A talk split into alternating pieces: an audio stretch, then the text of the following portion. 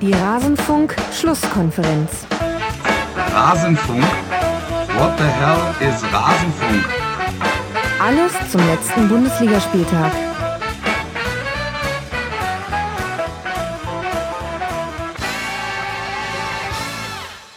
Rasenfunk, what the hell ist Rasenfunk? Ich habe mal wieder Wolf Christoph Fuß ausgepackt, der uns nicht so richtig kennt. Könnte man eigentlich mal fragen. Ihr habt ihn doch damals gefragt, ob er den Rasenfunk kennt. Fragt ihn doch nochmal. Dann wissen wir, ob er mal in eine Folge reingehört hat. Ich begrüße euch, liebe Hörer. Mein Name ist Max Jakob Ost. Ich bin der Ed Genetzo und ich begrüße euch zur Schlusskonferenz, unser Format, in dem wir hier im Rasenfunk auf den Bundesligaspieltag zurückblicken. Das ist bekanntermaßen der zweite Spieltag und wir werden heute zwei thematische Schwerpunkte setzen und zwar zum einen beim Bayernjäger bei Hertha BSC und da könnte ich keinen kompetenteren Gast haben als Uwe Bremer von der Berliner Morgenpost und immer hertha.de. Servus Uwe. Ja, guten Abend. Eine sehr freundliche Anmoderation. Na, alles andere hättest du nicht verdient. Ich wäre ein Schelm, wenn ich dich nicht so anmoderieren würde. Sehr schön, dass es wieder geklappt hat, Uwe. Und außerdem haben wir mit dabei einen Rasenfunk-Debütanten. Darüber freue ich mich immer besonders. Und zwar Manuel Philippe Breuer. Er sitzt in England, ähm, hat früher mal bei der Rheinischen Post gearbeitet, ist jetzt eher wissenschaftlich unterwegs und hat eine große Liebe, nämlich Borussia Mönchengladbach. Über die schreibt er auch auf halbangst.de und man kann ihn auch hören im Vollraute-Podcast, den ich euch hiermit auch nochmal sehr ans Herz legen möchte. Servus Manuel, schön, dass es geklappt hat. Ja, hallo, ich freue mich auch riesig. Du musst mal ganz kurz erklären, halbangst.de, wie kommt es zu dem Namen? Das ist der Wert Otto Reagel, der damals, ähm, das äh, wird der Uwe auch noch gut wissen, ähm, bei Fortuna Düsseldorf äh, in einem bekannten Relegationsspiel damals beim Platzsturm von Halbangst gesprochen hat. Ähm, und äh, ja, das ist so, da dieser Halbangst-Block von einem, ja, also ich bin ein Teil des Teams, äh, das sich auch um Fortuna Düsseldorf und auch die DG äh, Eishockey kümmert und auch äh, ja regionalen Fußball. Ähm, das ist so der Über, Überbegriff dieses Blogs, ähm, weil das damals ganz äh, passend schien den, den Gründern des, des Blogs. Ja, verrückt, das ist jetzt auch schon wieder ewig her, aber das Blog gibt es ja auch schon eine ganze Weile. Ähm, ich freue mich sehr, dass ihr beide hier seid. Wir wollen über den Bundesliga-Spieltag sprechen. Vorher muss ich noch zwei kurze Ankündigungen loswerden. Zum einen möchte ich mich bedanken bei Thomas Diesenbacher, Wolfgang und bei Bettina Wendel. Alle drei haben uns unterstützt unter rasenfunk.de slash unterstützen. Wir versuchen das Ganze hier ein bisschen auf finanzielle Beine zu stellen. Herzlichen Dank an euch drei.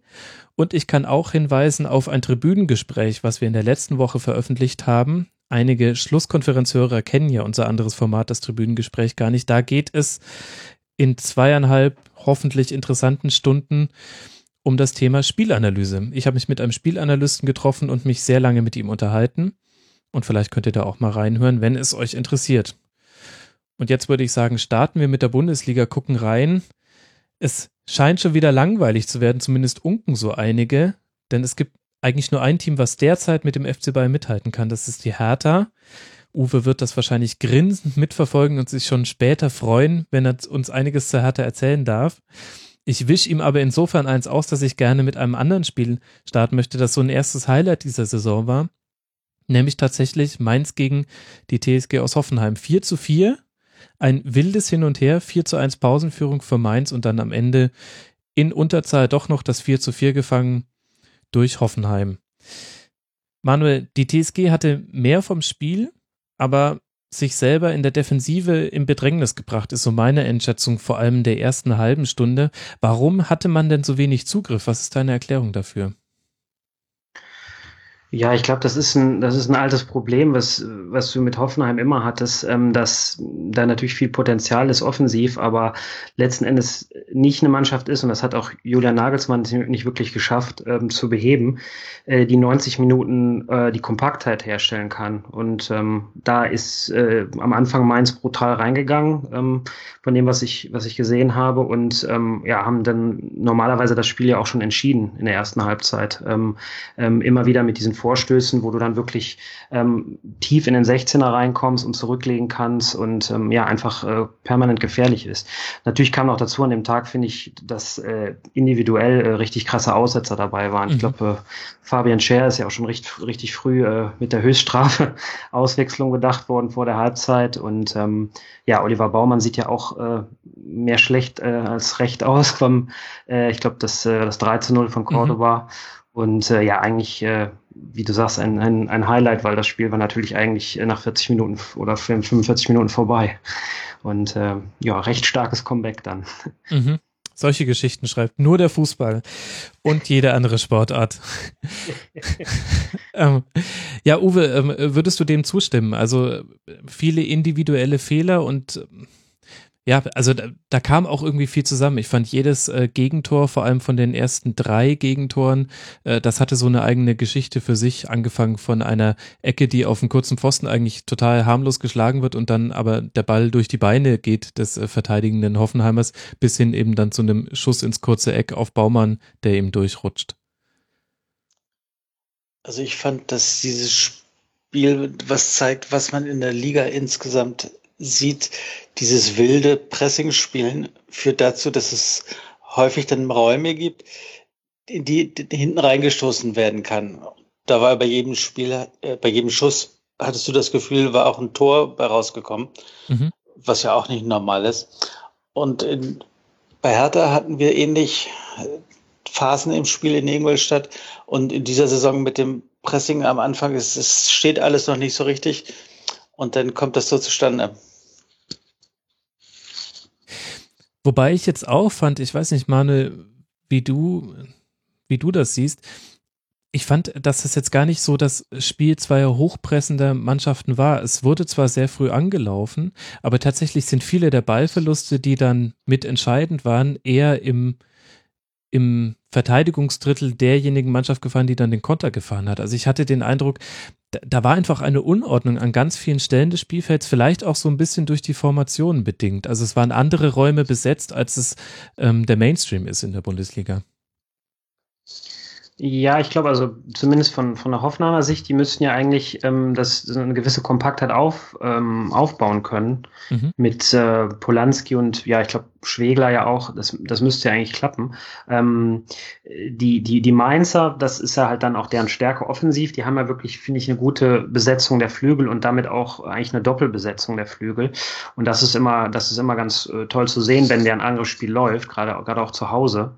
Ähm, nur vielleicht ist da bei den, zum Beispiel bei den Mainzern am Ende auch das Problem gewesen, wenn du dann auf einmal diese Unsicherheit reinkriegst, ähm, Floskeln hin oder her, wenn du dann äh, so ein 4-2 kriegst und, oder, und dann auch in Unterzahl bist, natürlich ist das psychologisch schon, war das dann schwierig für die. Ähm, irgendwie machst du dann nicht mehr diese letzten Meter. Ich habe das, vielleicht ist das auch das Thema dieses Spieltages, ähm, Uwe hat jetzt gerade die Hertha kurz reingebracht, bei Gladbach ähm, war dieses Auseinanderfallen in den Räumen, wo du kompakt sein musst, gegen, gegen, in Freiburg ja auch gravierend, äh, mhm. äh, gerade gegen Ende. Und ähm, ja, das sind, äh, das, das ist in der Tat so, würde ich auch so sehen, dass es diese, diese Räume sich dann öffnen und ähm, das dann auch in der, in der Bundesliga konsequent bestraft wirst, wenn du so in diesem letzten Spieldrittel wirklich nicht unbedingt zentral reinlaufen kannst oder eine schöne Flanke schlagen kannst, sondern wenn du wirklich ähm, zwei, drei Leute hast, die äh, am 16er Eck da frei sind. Ähm, und äh, so kommt es dann zu diesen Toren. Mhm.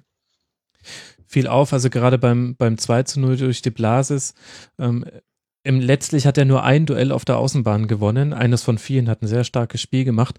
Und dann kommt eine, ein flacher Pass in den Rückraum. Das ist dann auch schwieriger zumindest zu verteidigen, wäre noch zu verteidigen gewesen. Aber dann kommt eben auch dazu, dass auch die Männer innen drin, Scher, Süle und Bicakcic hatten jetzt auch nicht alle ihren besten Tag. Da kam einiges zusammen. Jetzt ist Hoffenheim ja aber zurückgekommen. Ähm, die Geschichte des Spiels wurde ja auch in der zweiten Halbzeit fortgeschrieben. Uwe, wie entscheidend glaubst du, war dafür die rote Karte von Büßmann? Jetzt muss ich mir überlegen, bei welchem Stand ist der vom Platz gegangen? Beim Stand von 4 zu 1 in der 57. Minute. Also erstmal finde ich, wer Sandro Wagner in seiner Mannschaft hat, hat halt immer die Hoffnung auf seiner Seite. Deshalb bin ich nicht überrascht, dass die Hoffenheimer da nochmal zurückgekommen sind. Ja, gut. Also, ich weiß nicht, von der roten Karte her, eigentlich, wenn du 4-1 äh, führst, die haben ja nochmal getauscht, hinten solltest du nicht dann so konfus dich präsentieren, wie das Mainz gemacht hat. Klar, die schießen dann einen Doppelschlag, innerhalb von wenigen Minuten wird dann, das fällt das 2, 4 und 3, 4. Aber äh, das, das war schon kurios. Ja, Hoffenheim hatte ja schon vorher in der ersten Halbzeit umgestellt. Also ähm, Nagelsmann ist abgerückt von seiner Ursprungsformation. Das war so 3-4-1-2, so grob gesprochen, wobei Rudi, ja, äh, ist, ist die Frage, wer die Eins war, aber das hat viel rotiert. Aber er ist dann tatsächlich zu einem klassischen 4-3-3 gegangen und man hatte den Eindruck, dass damit die Mainzer nicht so ganz gut umgehen konnten. Vielleicht, weil es eine numerische Überlegenheit gab im, im, äh, im Sechserbereich mit Gebamin war da nur einer bei Mainz gestanden und Hoffenheim hatte da viel Raum, den man bespielen konnte zwischen den Ketten. Und das ist auch genau bei beiden Toren dann passiert, durch Marc Uth ähm, am besten zu sehen beim, beim Fernschuss, wo eigentlich ein Pass von Schwegler gereicht hat. Uth steht zwischen den Ketten, so dass er jeweils zu den nächsten Gegenspielern fünf Meter Abstand hat. Und dann kommen die einfach nicht mehr rechtzeitig ran und er packt halt auch einen super Schuss raus. Das, ähm, ich hatte so ein bisschen das Gefühl, Mainz war nicht darauf vorbereitet, gegen dieses 4-3-3 verteidigen zu müssen oder es hat einfach in dem Moment auch da in der Tagesform ein bisschen gelegen. So jetzt meine Fernanalyse. Manuel, Jetzt äh, geht, geht man mit 4 zu 4 aus so einem Spiel raus. Ähm, die Hoffenheimer können sich eher als Gewinner fühlen, denn Mainz, denn die haben eine 4-1-Führung verspielt. Wo sehen wir denn jetzt beide Mannschaften? Ich meine, wir wollen es jetzt nicht überbewerten. Wir haben erst zwei Spiele gespielt. Für Mainz geht es jetzt dann weiter.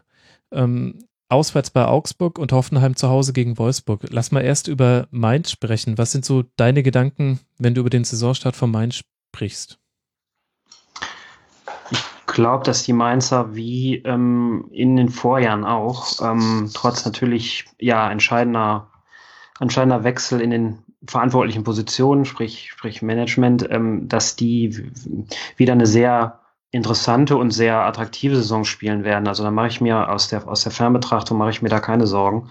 Ähm, ob es letzten Endes so wird, dass sie dass sie ganz am Ende Richtung Richtung Platz sechs äh, schielen dürfen oder ob es dann eher Platz neun oder zehn wird, aber mit immer guten, torreichen Heimauftritten sei dahingestellt. Auswärts haben sie ja auch äh, jetzt gerade in der Rückrunde ähm, einiges, einiges geleistet. Ähm, da glaube ich nicht, dass die Mannschaft sich äh, so weit verändert, beziehungsweise die Veränderungen werden nur positiv sein.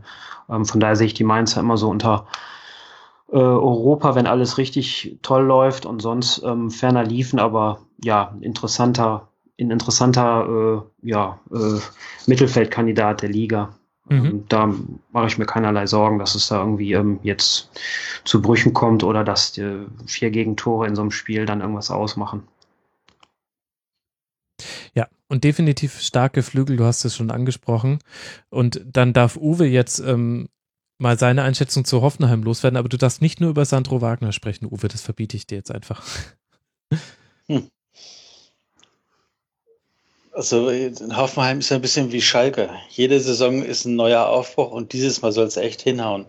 Und der Hoffnungsträger ist dann immer der Trainer und die teuren Leute, die sie gekauft haben.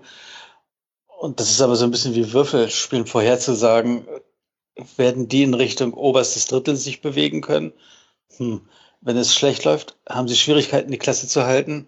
Also ich finde das im Moment kann man das nicht sagen. Und auch wie Herr Nagelsmann dann, wenn es richtig unter Druck geht, wie er dann sich präsentiert, wie er seine Mannschaft führt, das muss man mal abwarten. Mhm. Also ich sehe mich nicht imstande, da eine Prognose abzugeben. Es fehlt noch so der erste richtige Gegenwind, wobei man damit vielleicht auch ein bisschen die Situation so sehr ausblendet, unter welchen Umständen Nagelsmann sein Amt angetreten hat. Aber dann hatte er sehr schnell einen Lauf, die berühmte Nagelsmann-Tabelle, und man fragt sich tatsächlich, was ist denn mal, wenn es mal zwei, drei schlechte Spiele am Stück gibt. Was ich allerdings wirklich bemerkenswert fand, ähm, war tatsächlich, er hatte gleich eine Reaktion parat. Also nach dem 0 zu 3 eben Fabian Scher runtergenommen in der 36. Minute. Manuel hat es vorhin angesprochen, schon in der ersten Halbzeit. Umstellung auf 4-3-3. Und das hatte tatsächlich auch eine Auswirkung. Das nächste Tor. Also der Anschlusstreffer zunächst mal. Genau, genau. Sandro Wagner mit dem 3 zu 1. Genau.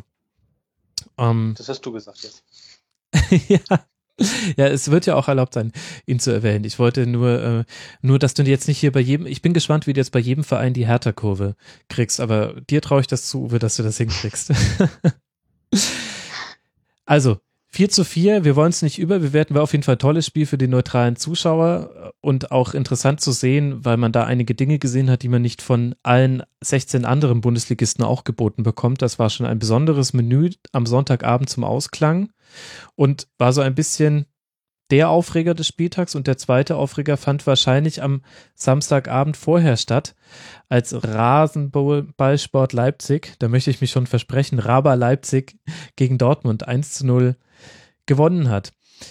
Uwe, ich habe mir so ein bisschen die Frage gestellt und unter dem Aspekt auch versucht, das Spiel zu sehen, was man bei Raba wiederfinden kann, was Ralf Hasenhüttel bei Ingolstadt schon etabliert hat. Was sind so die Elemente, die dir im Spiel da aufgefallen sind? Das geht mir immer zu schnell.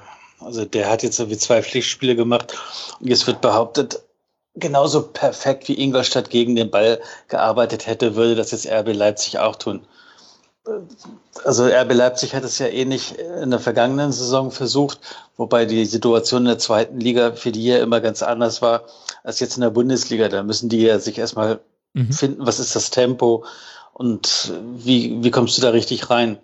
Und insofern teile ich das noch nicht, dass da Ingolstadt auf einem höheren Niveau jetzt abgespult wird.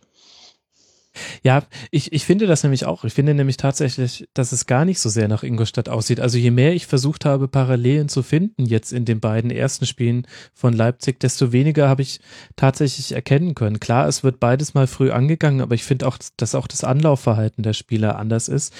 Allein schon durch die Formation. Ingolstadt in einem klassischen 4-3-3 und Leipzig mit diesem 4-2-2 mit wo die Außenpositionen sehr situativ besetzt werden, also mal wahnsinnig breit und äh, mal wird auch bewusst eine Seite überlagert. Ja, irgendwie äh, interessant anzugucken. Ich habe aber auch noch nicht Leipzig entschlüsselt. Mhm. Macht es ja keinen Sinn, weil äh, Ingolstadt ist eine schwer zu ertragende Mannschaft, wenn man Fußball mag, wenn man sieht, wie die sich da mit ihren Mitteln, das ist ja auch in Ordnung, versuchen zu verhindern, dass der Gegner in ein Tor erzielt. Moritz Hartmann ist der beste Torschütze und der hat von seinen 13 Toren acht, elf Meter geschossen. In RB Leipzig hast du natürlich eine unfassbar hochkarätige Offensivaufstellung und du, was, wenn mal eben 30 Millionen Euro von der Bank eingewechselt. Ja, hallo. Mhm. Damit äh, sprichst du dann schon ähm, die Entscheidung in der zweiten Halbzeit an. Ich würde gerne noch von vorne anfangen. Auf Dortmunder Seite gab Götze sein Startelfdebüt, wurde auch viel darüber geschrieben. Manuel, wie hast du ihn in dem Spiel gesehen? Ja, durchweg äh, ordentlich, denke ich. ich. Das ist auch so ein Thema, was vielleicht äh, dessen, dessen man auch schnell müde wird. Ähm, immer wieder, Götze, hat er sich jetzt so bewegt, hat er, sieht er ein bisschen dick aus im Trikot, was, äh, was hat er auf Instagram gepostet? Das ist so ein bisschen, ähm, er schien agil aus seiner Position, ähm, hatte zumindest meines Wissens äh, ordentliche äh, Ballkontakte und ähm, das ist letzten Endes war das eine ordentliche Leistung. Daran hat sicherlich nicht gelegen. Also ähm, es ist so ein Spiel, wo du, ähm, wo du aus Dortmunder Sicht vielleicht am Anfang ähm, ein bisschen konsequenter deine Überlegenheit oder deine Drucksituation ausspielen musst und hinten raus, das ist halt ein Spiel, was super unglücklich ist, wenn du am zweiten Spieltag nach Leipzig musst und ich bin da bei, ganz bei Uwe bei, die haben natürlich schon enorme Möglichkeiten in der Offensive, auch was sie noch zulegen können. Und das haben sie auch dann perfekt getimt mit äh, Burke hier und, und, und, und Cater, die dann reinkommen. Ähm, und das, da ist viel Tempo, da ist viel mehr Spielwitz als beispielsweise in Ingolstadt. Und ähm, da kannst du natürlich dann auch einer Mannschaft wie Dortmund wehtun. Ne? Wobei die, das Tor am Ende ist ähm, einfach ein bisschen, ein bisschen schlafmützig verteidigt. Ne? Also es ist äh, das, was jede Mannschaft versucht, irgendwie in Strafen zu kommen und dann so ein leichten Rückpass zu spielen und äh, ich weiß nicht warum. Ähm, ich glaube, ich weiß nicht, ob es Bartra in der Situation ist, aber irgendwer mhm. löst sich da wirklich von vom Gegenspieler wie ein Angreifer, aber als Verteidiger auf quasi oder löst sich weg davon, sodass ähm, das Kate überhaupt da völlig frei steht. Ähm, letzten Endes ähm, musst, musst du da dann zur Not dann mit dem 0-0 rausgehen und ähm, ähm, ich weiß, also an, an Götze oder so hat es nicht gelesen. Ich habe in der Nachbetrachtung von vereinzelt gehört, dass Weigel irgendwie jetzt als Sündenburg ausgemacht wurde, dass er ein bisschen so ähm, ja überschätzter Spieler zu sein scheint. Das ist aber auch mir alles wieder zu schnell. Ja, also nach äh, ja nach einem, also letztes Jahr war er der neue Shootingstar und war äh, kurz auf dem Weg zur Weltklasse nach Spieltag 12, ja, und ähm, jetzt ist er dann auf einmal ähm, doch nicht mehr so gut. Enttäuschung also, der Saison. Ja, das ist einfach, ähm, so sollte es nicht sein. Ach Manuel, ich könnte dich umarmen, du hast die perfekte Antwort gegeben, weil ich mich für diese Götze-Phrase auch so la latent gehasst habe, aber ich dachte, ich, ich werf dir mal das Zuckerl hin, aber du hast es absolut nicht geschluckt. Ich finde das nämlich auch, dass, dass äh, dass viel zu sehr auf über Einzelleistung gesprochen wird und gleichzeitig aber auch auf eine ungerechte Art und Weise. Also während über Götze, der noch ein besseres Spiel in einer zerfahrenen Dortmunder Mannschaft gemacht hat, äh, viel gesprochen wird, frage ich mich die ganze Zeit, welchen Impact hatte eigentlich Aubameyang auf das Spiel und warum wird äh, das so wenig ähm, thematisiert? Und bevor jetzt aber ja, es zeigt doch aber häufig auch, dass es wirklich an Fußballfachkenntnis mangelt bei den vielen Leuten, die sich darüber äußern. Also, dass jemand wie Mario Götze Spielrhythmus braucht und dafür brauchst du Spielpraxis. Sein wieviertes Spiel war das im Trikot vom Borussia Dortmund? Sein erstes. Ja. Gebt ihn doch mal fünf, acht Spiele. Und dann sieht man, wo die Kugel hinrollt. Genau, und ich, ich finde eben auch, dass es so ein Tag war, an dem bei vielen Einzelnen nicht alles zu 100 Prozent zusammenging. Also selbst bei, selbst bei André Schürrle, der noch so die auffälligsten Aktionen hatten, auch mit einem Lattenschuss, hattest du den Eindruck, irgendwie gerade im letzten Drittel hat da das Fortune gefehlt, vielleicht auch so ein bisschen die Inspiriertheit. Manchmal war es mir ehrlich gesagt auch ein bisschen zu sehr nach Schema F gespielt und dann hattest du einfach viele Ungenauigkeiten, aber auf beiden Seiten. Also genauso viele Ungenauigkeiten, die Julian Weigel durchaus hatte. Auch Marc Bartra hat zwei, drei Abstimmungsprobleme mit Sokrates gehabt. Das hattest du auf der anderen Seite auch. Also das war irgendwie so, ich fand, das war so typischer Hochsommerfußball am Anfang der Saison. Es war nett anzugucken, schönes Wetter. Mal deine Reihenfolge durcheinander zu bringen. Bei Renato Sanchez wird ja das gleiche moniert, dass äh, ja. echt ein Scheiß-Einkauf ist, weil bei so einer ersten Vorstellung, weil er zwei, drei Pässe unter Druck nicht so hinbekommen hat. Und da finde ich, die müssen sich alle auch erstmal eingewöhnen. Und das muss man dann nicht immer gleich so hysterisch aufgeregt alles begleiten sondern bei dem Sanchez, das wird werden, bei dem Weigel, das wird werden. Ähm, und nee, das war jetzt noch keine Weltklasse-Vorstellung von keiner Mannschaft, aber wie du sagst, das ist der zweite Spieltag. Was ich aber allerdings dann doch interessant fand, war, wie gut es geschafft hat, äh, Leipzig Dortmund aus dem eigenen 16 herauszuhalten. Also am Ende des der 90 Minuten eine Einschuss aufs Tor von Borussia Dortmund.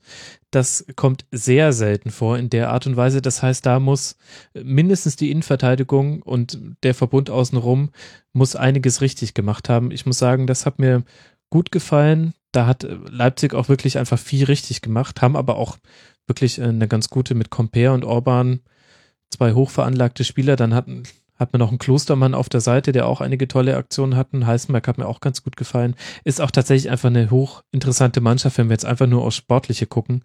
Den Rest besprechen wir mal in einem Tribünengespräch irgendwann. Hm.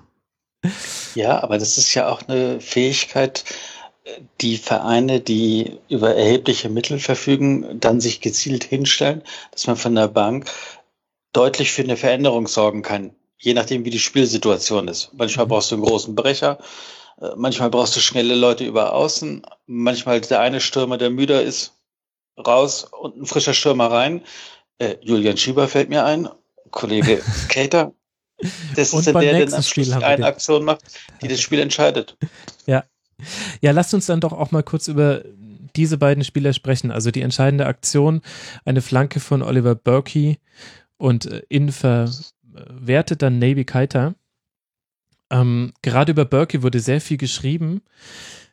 Manuel. Ein Loser das ist, dass er in die Bundesliga geht. Ja, in England wurde doch diskutiert, dass er, wenn er sich was zugetraut hätte, dann wäre er zum ordentlichen Club gegangen. Ja, da äh, möchte ich ja die Meinung von unserem Mann in England hören. Und das ist in dem Fall Manuel. Ja, ich habe zum, ähm, zum, zum Berkey habe ich jetzt, äh, muss ich sagen, oder muss ich zu meiner Schande gestehen, habe ich jetzt keine viel größere Meinung als äh, das, was ihr jetzt schon so angedeutet habt, äh, beziehungsweise was ich jetzt auch von ihm gesehen habe. Ähm, äh, ja, das äh, ist aber so der allgemeine Tenor Richtung Bundesliga. Ähm, das äh, nicht, nicht nur in England, sondern das hast du sogar aus, aus, aus Schottland, dieses leicht, ähm, dieses leicht abfällige manchmal. Ähm, nicht, wenn es zu den Fans kommt. Da hat die Bundesliga sich äh, sehr gut präsentiert in den, in den letzten Jahren. Ähm, ich denke da auch aus, aus an die Gladbacher. ähm, aber das, äh, ja, Burke ist, also ich meine, man sieht's, man sieht's, ähm, wenn, wenn du ihn auf dem Platz siehst, du siehst halt, er hat eine, eine sehr gute Mischung. Das kann was werden. Und ich denke, das ist eine, schon eine sehr gute Wahl, in so eine Mannschaft äh, zu kommen, die ähm, modernen Fußball spielt. Also die jetzt, dass er nicht in eine Mannschaft kommt, die ja sich auf irgendwas äh, ja verlässt, wie, äh, sag ich jetzt mal, klassisches englisches 4-4-2 und ähm, langen Ball den Verteidiger unter Druck setzen damit und er wird dann da irgendwo reingeschmissen, sondern die haben ein sehr vernünftiges Umschaltspiel, haben wir ja auch schon gesagt, und ähm, können aber auch intelligent verteidigen. Und da kann er mit seiner Mischung aus Geschwindigkeit und Physis kann er eine Menge machen. Das ist ja auch die äh, eine Situation. Ich glaube, das war eine gute Schusschance von Timo Werner, mhm. ähm, als er sich echt sehr elegant im Mittelfeld so durch zwei Dortmunder durchdreht mit sehr eleganter Kör Körpertäuschung. Ähm, das sah schon sehr reif aus von der Zweikampfintelligenz, will ich es mal nennen. Ähm, von daher denke ich, ähm, ist das ein guter Schritt in so einem Verein, der jetzt mit allerlei ähm, oder beziehungsweise mit einer Mannschaft, sagen wir es mal so, mit allerlei Herzblut dabei sein wird in dieser, in dieser Saison. Jetzt habe ich mich rausgestohlen aus der aus diesem äh, die da. Die Kurve hast ja. du noch gekriegt. Nee, das, das große Thema Leipzig, das äh, muss irgendwann im Rasenfunk noch behandelt werden, aber jetzt nicht an dieser Stelle. Ähm, das ist, äh, da kriegen wir auch vielleicht zu schlecht dann den Dreh zu Hertha und Gladbach hin, weiß ich jetzt nicht. Der BVB spielt zu Hause gegen Darmstadt am nächsten Spieltag, nachdem man in der Champions League angetreten ist und Raber Leipzig beim HSV. Und apropos sehr gut verteidigt und äh, gute Aktionen im Mittelfeld, was du gerade angesprochen hast, da können wir dann tatsächlich mal über die Mannschaften reden, die sich am Freitag schon getroffen haben, nämlich der FC Schalke 04 und die Bayern. 2 zu 0 am Ende für den FCB, aber Schalke hatte eigentlich die größeren Chancen, zumindest in der ersten Halbzeit, und viel Kontrolle im Zentrum. War das das Verdienst von Stamboli und Bentaleb, Uwe? Also ich kann es gar nicht so genau personalisieren. Mir ist nur aufgefallen, dass Schalke mit sehr viel Mut sehr früh sehr hoch angegriffen hat und zum Teil das Aufbauspiel der Bayern gar nicht ins Rollen kam. Also eine typische Möglichkeit, die die Bayern haben, um sich zu befreien, wenn der Gegner was versucht ist, Ballkontrolle einmal, dreimal, fünfmal hintenrum, Gegner hinterherlaufen lassen und dann rollt das wieder die übliche Bayern-Maschinerie. Und mhm. das hat Schalke relativ häufig gar nicht aufkommen lassen. Das fand ich erstaunlich und das verlangt natürlich eine sehr hohe Laufbereitschaft. Und das ist ja das, was Manuel Neuer hinterher erzählt hat, dass sie zur Pause gesagt haben, das wird Schalke wohl nicht 90 Minuten durchziehen können. Und so ab Minute 70, 75 hat man dann auch gemerkt, dass der Akku da doch deutlich ähm, leer, mehr und mehr leer wurde. Mhm. Ja, das alte Phänomen, dass äh, Spiele 90 Minuten dauern, das sieht man, finde ich tatsächlich erstaunlich, dass man das auch so früh in der Saison, wo man jetzt sagt, der Tank sollte noch voller sein, ähm, tatsächlich noch diese Effekte sieht dass, äh, dass Mannschaften, die einfach wahnsinnig viel den Ball hinterherlaufen, physisch abbauen. Aber vielleicht kann man auch argumentieren, dass es dafür noch zu früh in der Saison ist. Da müsste ich mal einen Athletiktrainer fragen. Manuel, was, was. Ja, aber das ist doch, Entschuldigung, will ich nochmal sagen, ja, ja. wenn man sieht den Betrieb, den Ribery auf der linken Seite macht, und da bist du als äh, Verteidigung schon ein bisschen platt. Und dann wird er runtergenommen und dann guckst du, wer da kommt. Puh. äh, der ist noch schneller. Und das irgendwann killt dich das halt. Ja, ja, und vor allem, weil es ja tatsächlich nur die, es geht ja nicht darum, dass sie nicht mehr laufen können und auf 100 Metern langsamer gewesen wären als äh, der Moderator, der gerade diese Sätze spricht, sondern tatsächlich geht es ja nur um wenige Schritte. Also Naldo hat den Ball der von Martinez auf Lewandowski gespielt wurde zum 1 zu 1, den hat er, äh, zum 1 zu 0, den hat er genau um einen Schritt verpasst und den hat er vorher in der Form drei, viermal abgefangen. Das heißt, drei, viermal hat er genau den, das richtig antizipiert und in dieser einen Situation hat er es nicht hinbekommen und dann, dann fällt aber halt gegen die Bayern bei einem 1 gegen 1 von Lewandowski gegen den gegnerischen Torhüter halt auch mit hoher Wahrscheinlichkeit das 0 zu 1.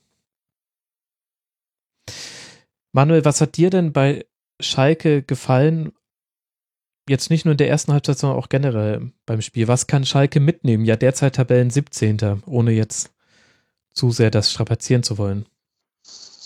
Also vielleicht zum Schalke, zum Schalke des Vorjahres fand ich, war schon eine gewisse mannschaftliche Disziplin da. Mhm. die, die immer so ein großes Problem war. Gerade fand ich gegen, gut gegen die Bayern hat, hat Schalke eigentlich immer gute Leistungen letzten Endes hingelegt und sich auch mal ab und an unentschieden ergaunert, wenn ich das so richtig auf dem Schirm habe.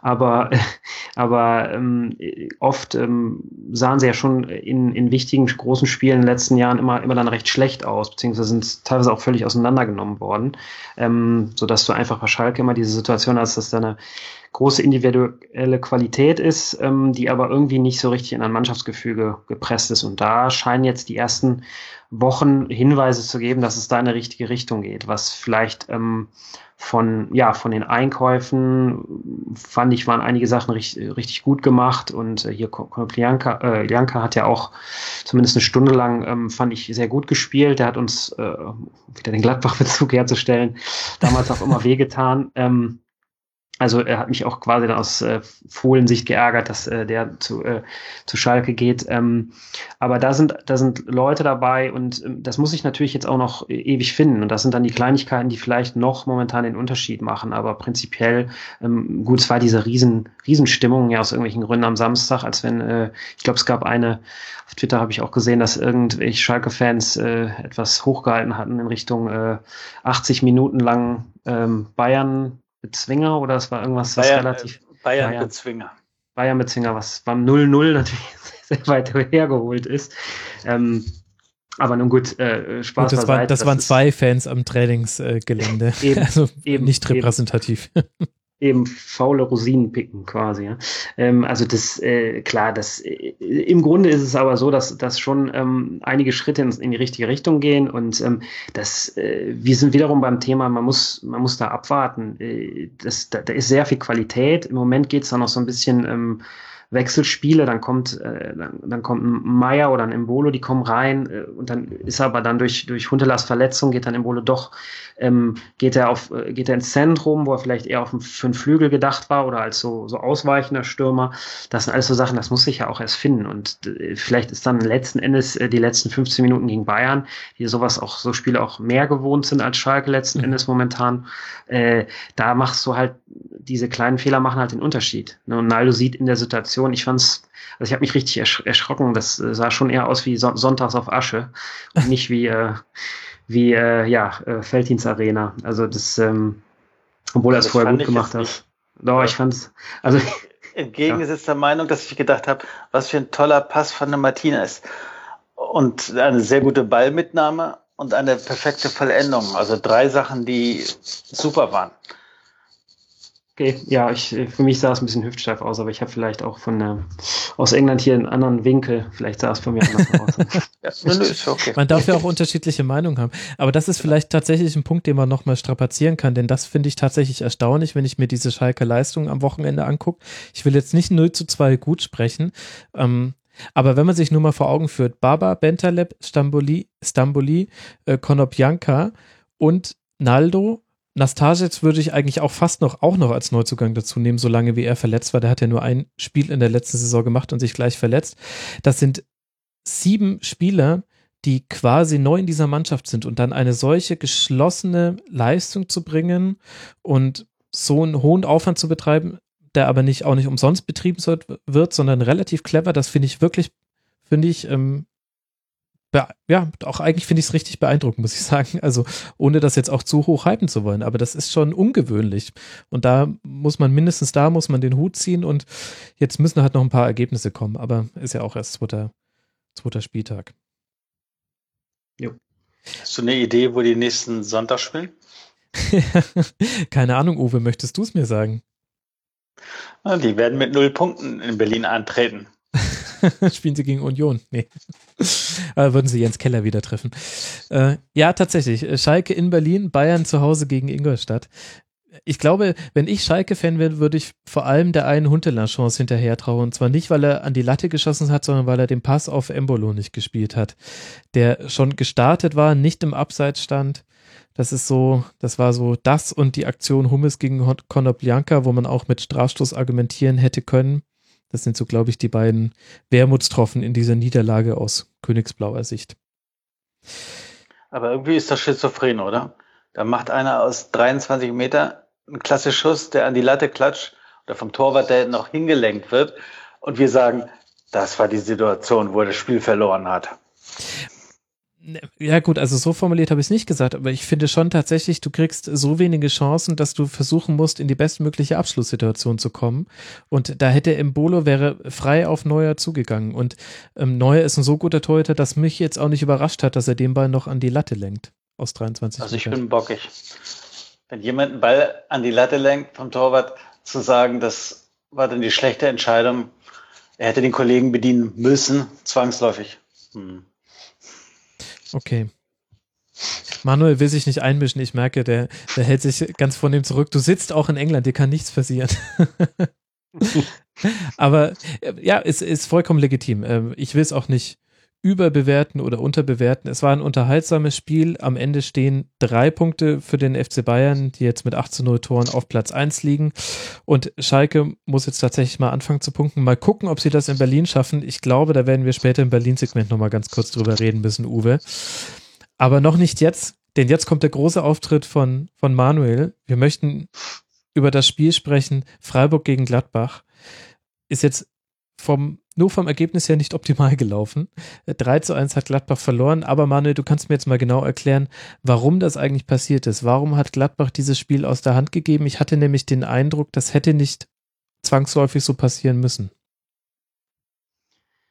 Weil wir oder weil Borussia Mönchengladbach ähm, Sachen gemacht hat, die eigentlich alle Fans und auch ähm, ja, Begleiter des Vereins gehofft haben, dass das abgestellt worden ist über die, über die Sommerpause ähm, diese etwas bräsigen Auswärtsauftritte, mhm. die ähm, ja allerlei Indikatoren haben. Ähm, Gegentore, die zumindest im Fernsehen, ne, auf dem Platz ist vielleicht immer was anderes, auch, auf, auch im Fernsehen wirklich ähm, oder im Stadion generell äh, einfach aussehen, wo man denkt, ähm, das, wie kann man sowas zulassen?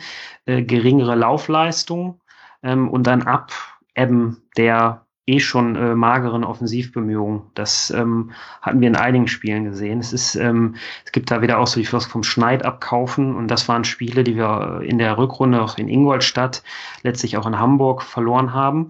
Und äh, dieses Muster war jetzt komplett auch äh, als Blaupause auf das Freiburg-Spiel gelegt, ähm, wo mhm. du eigentlich aber auch in der Halbzeit den so einen glücklichen Spielverlauf hast, dass du sagst, gut, ähm, schwamm drüber, wir gehen hier mit drei Punkten oder Minimum einem Punkt weg und äh, nochmal gut gegangen. Konzentrieren wir uns auf die englischen Wochen jetzt oder auf äh, die Champions League. Ähm, nur es war dann so ein weiter Abfall an der Leistung in der zweiten Hälfte noch dazu, dass äh, letzten Endes dann Freiburg zwangsweise noch äh, ja die diese zwei Tore da hinten raus äh, schießen musste. Ähm, die, und das ist etwas, was äh, irgendwie ein bisschen unerklärlich ist, weil äh, jetzt auch wochenlang darüber geredet wurde, ähm, und das sehe ich auch so, dass der Kader unfassbar stark ist, dass es eine unglaubliche Tiefe im Kader gibt, die ähm, nur im Rasenfunk äh, wurde das anders gesagt. ja, aber ich möchte dazu stimmen, das, das, war der, das war der eine Bock, den wir in der Saisonvorschau tatsächlich geschossen haben, äh, beziehungsweise ich glaube, wir haben es nur nicht richtig ausformuliert. Ähm, aber genau, der Kader ist eigentlich sehr breit, hätte ich jetzt aber dann auch gesagt, eigentlich müsste man das genau in so einem Spiel marken, nämlich mich dann an dem, was von der Bank kommt und dann das Spiel vielleicht verändert. Und in, in, in, in der Vorbereitung aufs Spiel wurden auch äh, so Sätze gesagt wie, ähm, das ist jetzt auch das Gute für solche Spiele, da kann keiner irgendwie ähm, an Spannung nachlassen, sondern jeder muss seinen Platz im Kader, mhm. äh, sogar auf der Bank behaupten. Deswegen solche Spiele werden keine Streichspiele mehr. Ähm, also jetzt ohne den Trainer zu meinen, aber ähm, es wär, also es äh, werden keine Ausfallspiele mehr. Und dieses Spiel war letzten Endes komplett zum Vergessen. Ähm, und ähm, das ist ein bisschen unerklärlich und das macht einem auch Sorgen, wenn man so ein bisschen ähm, ja, die letzten Monate verfolgt, wo immer wirklich dieses äh, Hui Fui auswärts heim ähm, äh, Yin und Yang da jede Woche äh, uns ereilt hat zwischen Februar und, und April. Und gut, am Ende hatten wir uns etwas stabilisiert. Ähm, und äh, ja, was, was Sorge macht, ist einfach, dass Gegner, die einen konsequent anlaufen, das haben die mhm. Freiburger sehr gut gemacht in dem Spiel, ähm, die wirklich mit drei, vier Leuten, ähm, dann hast du natürlich auch noch eine Dreierkette, wenn dann das Mittelfeld und auch die Stürmer nicht so richtig mitmachen, unser Dreiersturm hing sehr in der Luft, dann äh, können dich diese Leute auch an der Dreierkette unter Druck setzen. Das ist dann der Nachteil der Dreierkette. Ich glaube, darauf hat Schubert letzten Endes dann auch reagiert und auf Viererkette umgestellt. Nur da ist was parallel ist dann was zweit, das zweite Problem passiert, ist, dass wir, wie auch die, die Mainzer und vorher auch die Hoffenheimer, haben wir vorhin gesagt, äh, diese, diese richtigen Halbräume da vor dem 16er völlig aufgemacht haben. Mhm. Und äh, so fallen letzten Endes auch das, so fällt das äh, 2 zu 1, äh, sehr luftig, nicht kompakt stehen. Das hat Toni Janschke äh, nach dem Spiel auch so angesprochen, dass für ihn das unerklärlich war, wie, wie luftig alles war und dass äh, immer Freiburg in der Überzahl waren, bei ihm in der in der Abwehrnähe der Gladbacher. Mhm. Und äh, diese, wenn sowas dann noch dazukommt, dann äh, schenkst du die Tore halt einfach ganz leicht her. Also gegen Freiburger, die natürlich eine sehr gute Leistung gezeigt haben. Und ähm, dann kannst du auch nicht damit ähm, luftigen Sommerfußball da locker äh, 1-2-0 gewinnen. Mhm. Mir ist auch aufgefallen, dass Stindl, Raphael und Hassar, die haben ganz, ganz wenige Bälle bekommen, ähm, gerade in der ersten Halbzeit meine Ferndiagnose wäre, dass das Problem war, dass die, die Bälle im Spielaufbau werden viel von Kramer gespielt bei euch und äh, zum Teil auch von Strobel, wenn nicht über den Flügel aufgebaut wird. Das ist quasi so Plan B. Meine These ist, es fehlt so ein bisschen, dass die Innenverteidiger mal diesen Boatengschen Laserpass, so schwierig er zu spielen ist, ähm, durchs Mittelfeld pflügen, der dann auch tatsächlich mal im, im Zentrum dann ankommt. Würdest du dem zustimmen? Ja, das ist ein guter Punkt. Also das haben wir von äh, Christensen durchaus gesehen in der letzten Saison.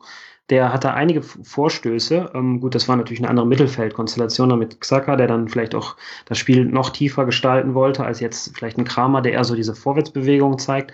Aber der Christensen hat diese die Pässe und eigentlich drauf, hat eine hohe ja, Konstanz in der Passquote und ähm, kann auch wirklich offensiv was, was machen. Ähm, jetzt nicht im großen Stile der besten äh, spielmachenden Verteidiger, aber er hat da auch sehr gutes Potenzial. Nur er hatte wie viele andere auch einen gebrauchten Tag, sodass das mhm. da auch weggefallen ist. Und vielleicht ist es auch momentan auch ein mannschaftlicher Ansatz, den ich auch dann legitim finde, zu sagen, ähm, die Dreierkette hat bestimmte Aufgaben, wir versuchen aber nicht, uns da auch noch ins, äh, in den Spielaufbau einzuschalten, was sich dann natürlich in, in so einem Spielverlauf negativ auswirkt. Ähm, das mag dahingestellt sein, ob das vielleicht auch eine Anweisung ist momentan. Ja, das kann schon sein, klar. Und das ist natürlich auch mhm. sehr, sehr einfach hier besserwisserisch vom, vom äh, Schreibtischstuhl aus zu sagen, ihr Spiel halt einfach den 40-Meter-Pass quer durch äh, 17 Fußbeine durch, ist doch gar kein Problem. Ähm, das kann man schon so sagen. Uwe, du hast doch Freiburg jetzt bestimmt gut mitverfolgt wegen des ersten Spiels, das äh, Freiburg in Berlin gemacht hat.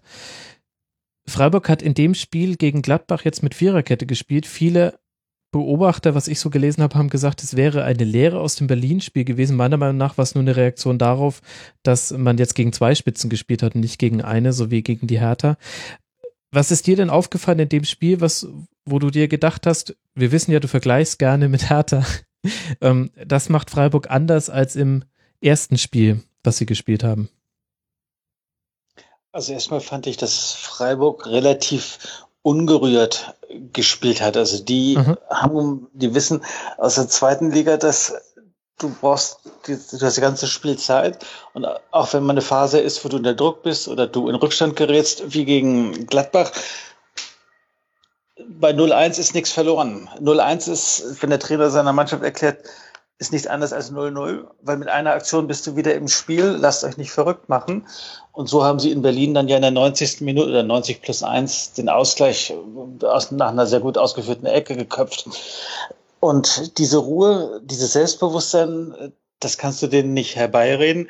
Das hast du dir erarbeitet über anderthalb Jahre. Und also wie gut die Mannschaft gegen Gladbach gespielt hat, da war der Trainer, der Streich hinterher selbst überrascht.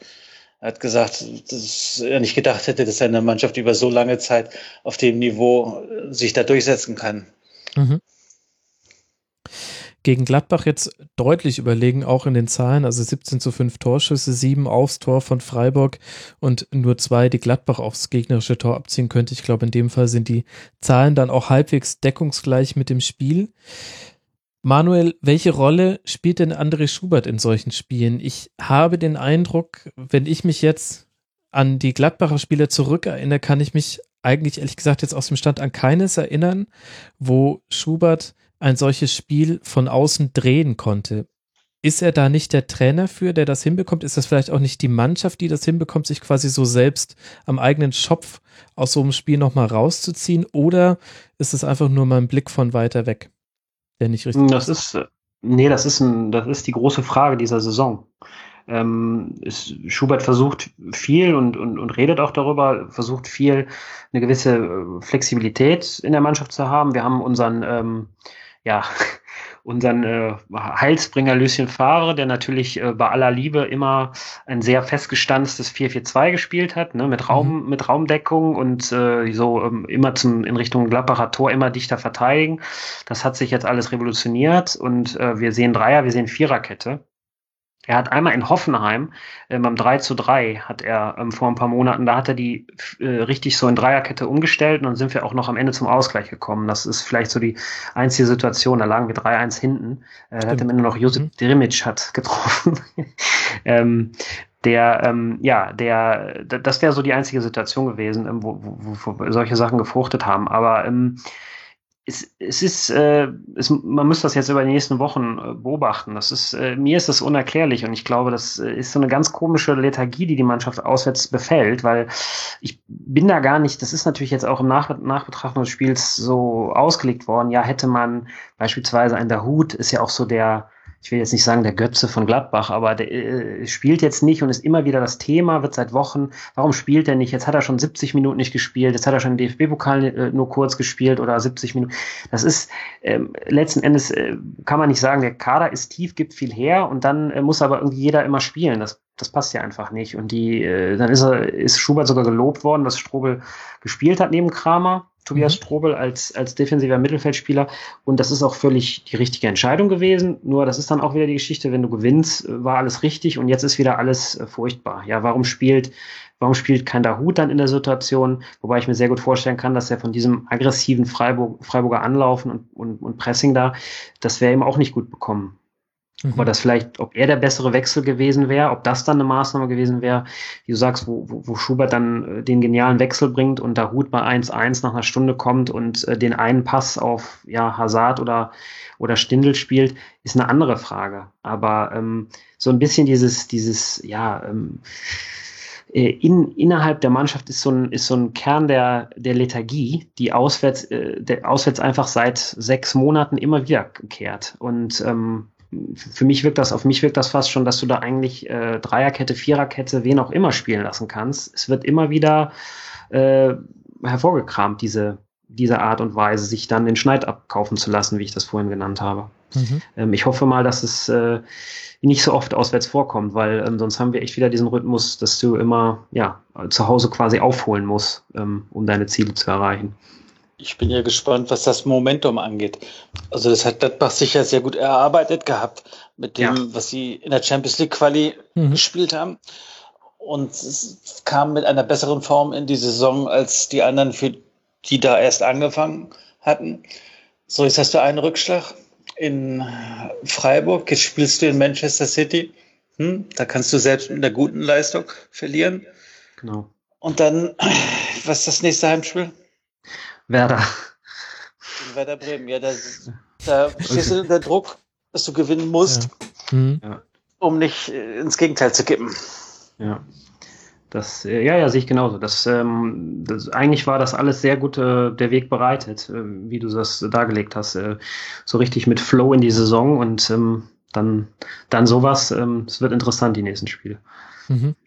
Jetzt ist Freiburg aber tatsächlich auch, glaube ich, in der Situation ein, ein unangenehmer Gegner gewesen. Trotzdem würde mich deine Meinung interessieren. Ich habe den Eindruck, dass es Gladbach in den wenigen Spielen, die wir jetzt in dieser Saison haben, aber auch schon Ausgang der letzten Saison, hat es Gladbach ein bisschen weniger geschafft, seine Geschwindigkeit auf den Flügeln einzusetzen. Sprich, die Gegner haben dort eigentlich weniger Raum gelassen und deswegen kon konnte das starke, schnelle Flügelspiel weniger eingesetzt werden von Gladbach. Liegt es vielleicht tatsächlich auch ein bisschen daran, dass die Gegner anders gegen Gladbach spielen als noch vielleicht genau vor einem Jahr? Mm, ja, ich glaube, das ist eine Mischung aus beiden wieder. Also die, die Gegner haben das sicherlich ähm, so erkannt, dass sie dann nicht nicht in die Falle laufen wollen und ähm, im letzten oder in ihrem eigenen Spielfelddrittel ähm, Gladbach haben, die mit Tempo auf sie zurennen oder an ihnen vorbeirennen. Ähm, beispielsweise Patrick Herrmann, der reingekommen ist, aber jetzt auch wieder verletzt ist und denke ich mal, für die nächsten fünf, sechs Spiele ausfällt. Ähm, aber die Stärke, die Stärke und im System unter Schubert liegt auch darin, dass ähm, eine unheimlich gute Verbindung ist zwischen diesem Dreiersturm, der mir sehr gut gefällt, mhm. und den Flügelspielern, die ja so ein bisschen auch ummoduliert worden. Also ähm, nicht nur ein André Hahn, der vom Flügel in die Mitte aus, ausgewichen oder um gelernt wurde und das ganz hervorragend macht da, war auch ein, ähm, ja, ein Traoré, der viel mehr, viel mehr Defensivaufnahmen, Aufgaben übernehmen muss in diesem, ja, wie will man es nennen? Also äh, manche nennen es 3-5-2, manche nennen es äh, 3-4-3, es ist, äh, wie man die Nummern da setzen will. Aber mhm. ähm, der hat äh, Traoré beispielsweise, der rechte Flügel hat mehr Verantwortung ähm, als, als vorher, wo äh, er beispielsweise wirklich so als äh, ähm, ja, ähm, freies Elektron da so ein bisschen rum, rumdribbeln konnte auf dem Flügel. Ähm, und äh, ich, vielleicht geht da so ein bisschen was, diese, diese, diese Linie, dieses lineare Tempo, vertikale Tempo ein bisschen verloren. Mhm. Ähm, das ist diese Modifizierung, die Schubert gemacht hat. Äh, um, um, also auf der gleichen Seite ist aber keine, also wirklich eine sehr gute Verbindung zwischen diesen Zentrums, drei Zentrumsspielern äh, gegeben, die dann auch wiederum ausweichen können. Ein Hazard weicht sehr, sehr gerne aus. Ähm, Raphael und Stindl sind sowieso überall, wo Platz ist. Also mhm. das machen die beiden ja sowieso schon seit Jahren grandios. Und ich glaube, das ist einfach auch äh, Teil der Modifikation durch Schubert. Mhm. Und jetzt Jetzt musst du ein bisschen aus dem Bauch heraus antworten, denn wir haben als Bewertungsgrundlage eben erst fünf Pflichtspiele. Oder sechs sind es, glaube ich. Ähm, was ist so dein Gefühl, wo, wo wird sich Borussia Glad Mönchengladbach hinentwickeln in dieser Saison? Ist das jetzt schon der Fußball, den Schubert spielen lassen will? Oder gibt es da vielleicht Nuancen, die sich jetzt noch gar nicht so wirklich entfalten konnten, weil es halt trotzdem noch früh in der Saison ist? Hm. Das äh, ist das Spannende der nächsten, der nächsten Wochen und Monate. Ähm, äh, er hat eigentlich, denke ich mal, ein System mittlerweile etabliert, ähm, was auch äh, stark von der Dreierkette äh, abhängt, mhm. ähm, was auch eine interessante Geschichte ist für die Bundesliga, die sich normalerweise auf andere Geschichten verlässt taktisch. Ähm, auf der gleichen Seite weicht er dann auch immer auf Viererkette aus oder beziehungsweise zurück während des Spiels. Bleibt abzuwarten, ob er das vielleicht dann doch ähm, mittelfristig zurück etabliert, äh, will ich es mal nennen. Ähm, ansonsten dürfte die Spielweise relativ klar sein. Ähm, es ist viel hängt davon ab, wer das Pärchen ist defensiv zentral vor der Abwehr. Ähm, das ist natürlich eine ganz andere Geschichte mit Kramer und Dahut. Das würde ich jetzt mittlerweile auch mal gerne sehen in der Liga oder auch in der Champions League. Mhm. Ähm, weil so, so, ja, äh, so anfällig, äh, wie der Hut jetzt dargestellt ist er let, oder wie ich es auch gerade dargestellt habe, ist er, ist er nicht. Also äh, der ist ja pressingsresistent am, am Mann, wenn er, wenn er wirklich nur von ein, zwei Leuten attackiert wird, arbeitet auch defensiv mit. Das ist vielleicht was anderes zu einem Strobel, der wirklich sich ganz im Dienst der Mannschaft stellt. Aber ähm, wäre vielleicht auch mal ganz interessant, da die Kombination zu sehen, weil dann muss natürlich auch Christoph Kramer sich eher zurückhalten und kann nicht mehr so diese ausufernden Läufe machen. Und dann wird es interessant. Dann könnte natürlich auch, weil es auch in der Mitte des Platzes bei uns geschieht oder bei Gladbach geschieht, könnte es eine Veränderung der Spielweise geben. Aber eigentlich greifen die Räder ja schon ganz gut. Ähm, mhm. was, das, was das angeht.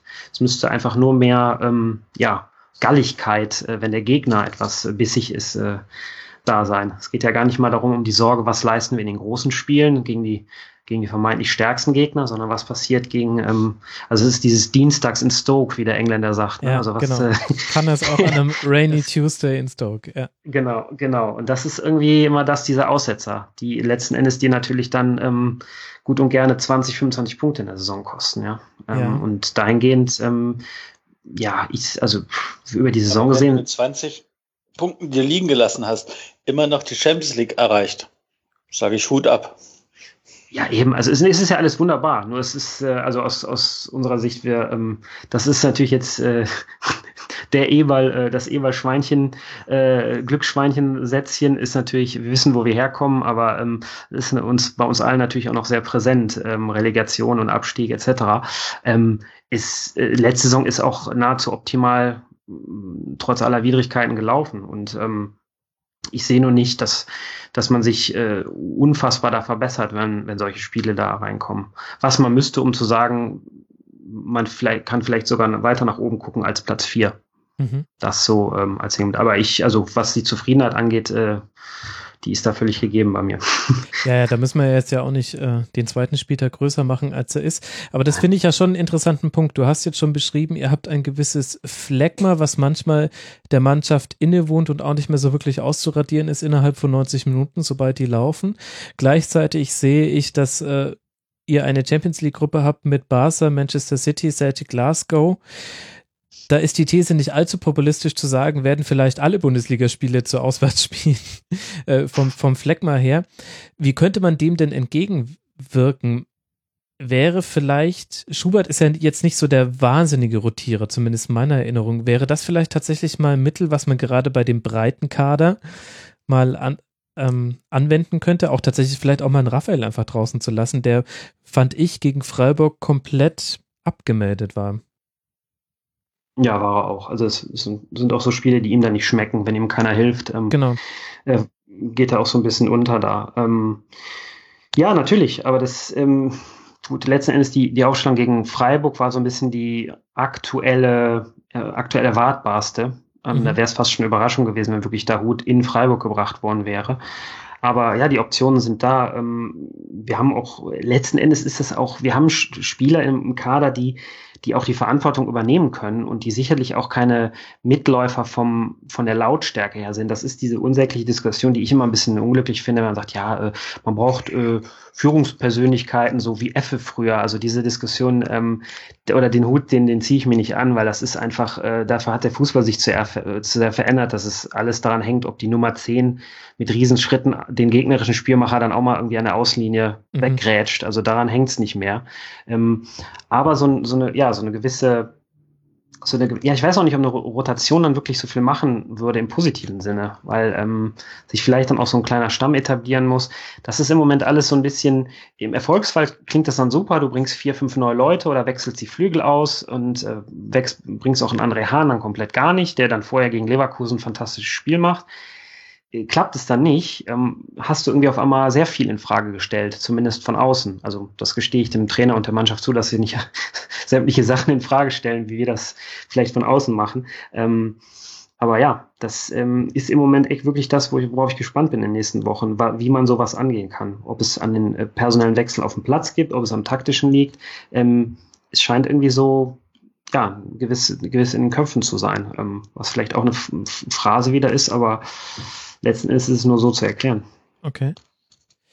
Ich meine, die gute Nachricht ist vielleicht, dass wenn ich mir die kommenden Gegner angucke, dann sehe ich Raber Leipzig, ich sehe Schalke, aber alle auswärts. Und zu Hause sehe ich nur in Anführungszeichen Werder, Ingolstadt und den HSV. Und dann geht es am achten Spieltag zu den Bayern. Das ist, glaube ich, das einzige Auswärtsspiel, was sich für Gladbach anfühlt wie ein Heimspiel. ähm, vielleicht ist das tatsächlich so, das, worauf man jetzt ein bisschen setzen muss. Der Druck steigt zwar auch in den Heimspielen, aber jetzt haben wir eben schon gehört, auswärts ist eher das Problem. Das heißt, die Heimspiele gewinnen gegen, gegen Bremen, Ingolstadt und gegen den HSV. Sollte das irgendwie drin sein für einen Champions League-Teilnehmer? Und dann ja sogar zu Hause gegen Barca. Mein Gott, was könnte denn da alles gehen? Und dann mal gucken, wo man dann Ende Oktober steht. Jetzt kommen ja sehr Spiel, mhm. viele Spiele in sehr kurzer Zeit. Hm. Ja, es ist wunderbar interessant, weil auch diese Heimspiele gegen ähm, Ingolstadt und gegen Hamburg sind letzten Endes richtig große Tests. Gegen die beiden Mannschaften haben wir nämlich richtig schlecht ausgesehen ähm, in, im letzten Jahr. Stimmt, also gegen, gegen, Hamburg dieses 0 zu 3 ja. war das, ne? Ja, ja, furchtbar. Ja, und, äh, und gegen Ingolstadt gab es auch ein äh, 0 zu 0. Mhm. Äh, das war dann so die, äh, ja, das war dann so der Anfang äh, vielleicht auch der, des, der Ingolstädter, ähm, ja, äh, oder der Meinung der Liga über Ingolstadt. Ähm, ich glaube, das war auch ein sehr bissiges Spiel da damals, ähm, beziehungsweise haben sich auch dann etliche Gladbacher Spieler echauffiert nach dem Spiel. Ähm, aber gut, es ist, äh, wie Uwe sagt, es ist völlig legitim, äh, so zu spielen, wie sie es für richtig halten. Ähm, aber das sind gerade auch Spiele, die, die in der Vorsaison nicht wirklich so nach Plan gelaufen sind und ähm, die kommen eigentlich noch dann dazu, zu den ganzen Auswärtskrachern oder den Auswärtsspielen. Ähm, von daher kann ich mich nur wiederholen, das äh, sind jetzt äh, sehr weichenstellende Wochen. Mhm. Ach, schön. Endlich, endlich geht's los mit der Fußballsaison. Diese Länderspielpause war, war ein furchtbarer Stock in die Speichen und jetzt, jetzt können wir mal Fußball gucken und jetzt entwickelt sich auch mal was und Ende Oktober kann man schon ganz anders über Mannschaften reden als jetzt, wo alles noch so ein bisschen, ein bisschen ist es auch Kaffeesatzleserei. Uwe, du darfst jetzt auch noch mal im Kaffeesatz lesen. Wir haben nämlich die Frage bekommen von Oleg DT, wie wir nach zwei Spieltagen das Rolle, die Rolle des SC Freiburg sehen und ob die Mannschaft das Niveau über die Saison halten können wird. Leg mal los. Die Antwort heißt ja. Warum? So kommst du mir nicht davon. Weil mit dem Kollegen Streich und dem Management, die wissen, was sie in der Bundesliga erwartet.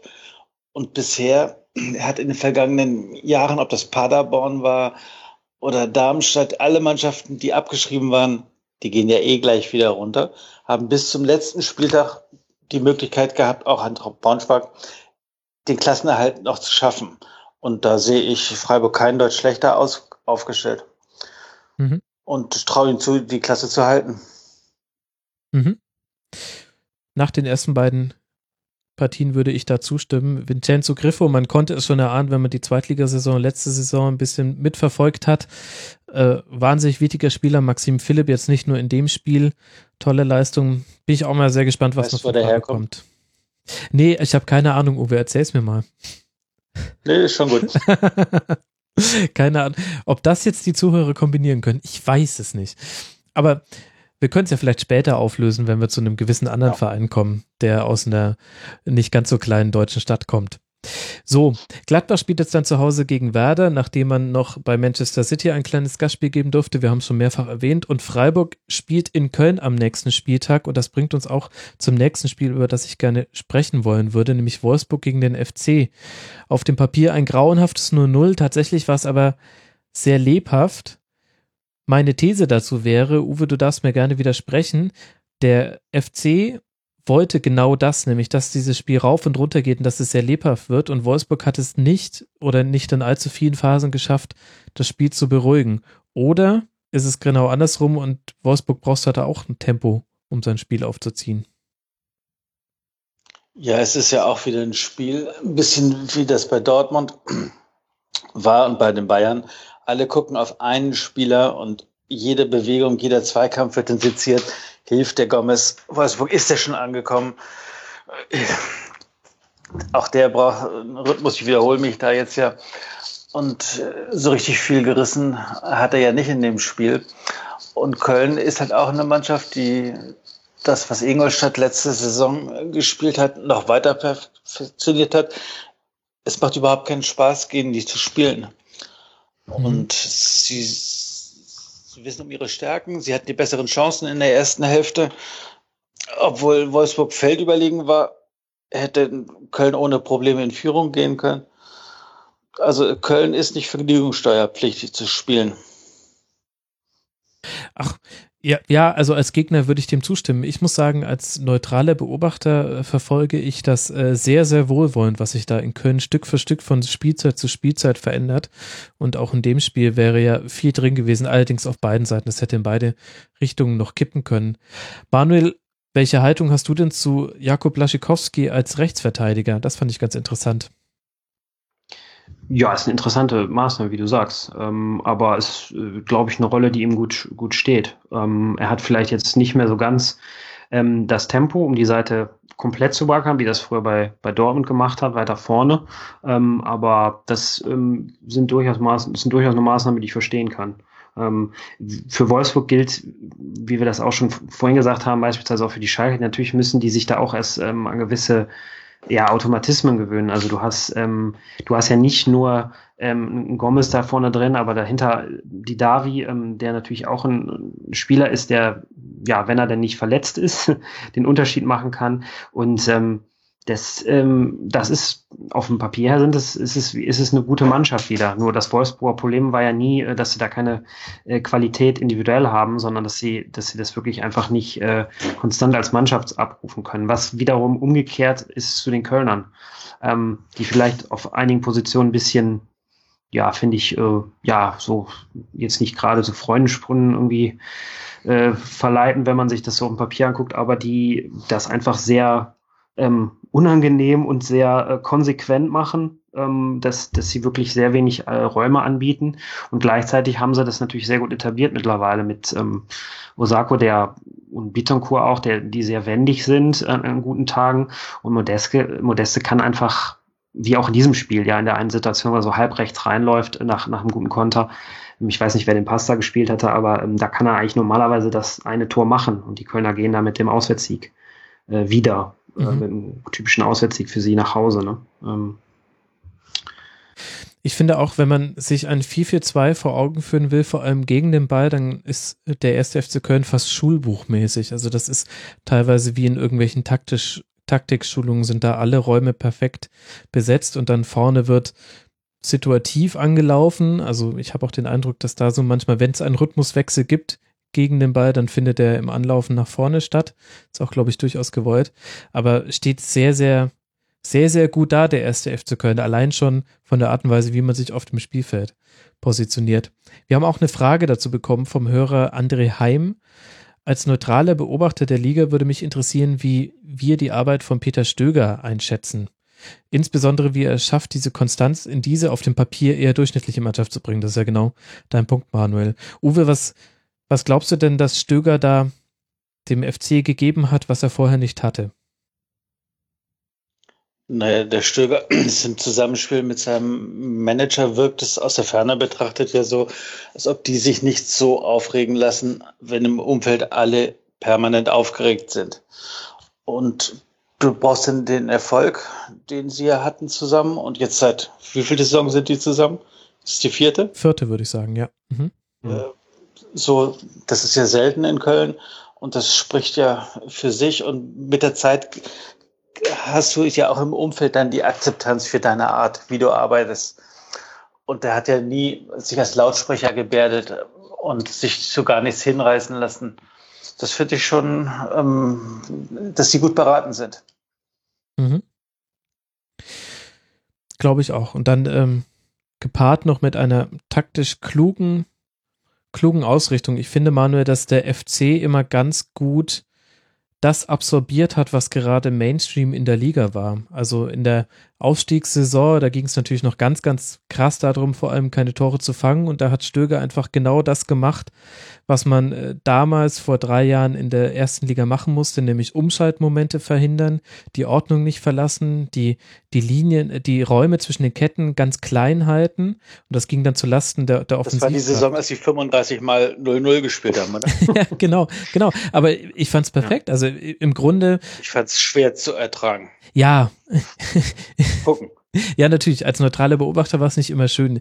Aber äh, vom, vom taktischen Gesichtspunkt her muss man sagen, äh, genau da den Finger reingelegt, äh, wo die Durchschnittsbundesligamannschaft kein Mittel gegen findet. Genau die Dinge gemacht, also quasi den, den, den Lichtschalter einmal betätigt. Da war einfach bei 60 Prozent der Gegner war einfach dann das Offensivpotenzial, mal abgesehen von irgendwelchen Zufälligkeiten oder ähm, schlecht verteidigten Standards, war das einfach ausgeknipst. Und das fand ich in der Rückschau, jetzt im Nachhinein fällt mir das auch leichter zu sagen, damals tats tatsächlich manchmal ein bisschen weh, ähm, fand ich das genial.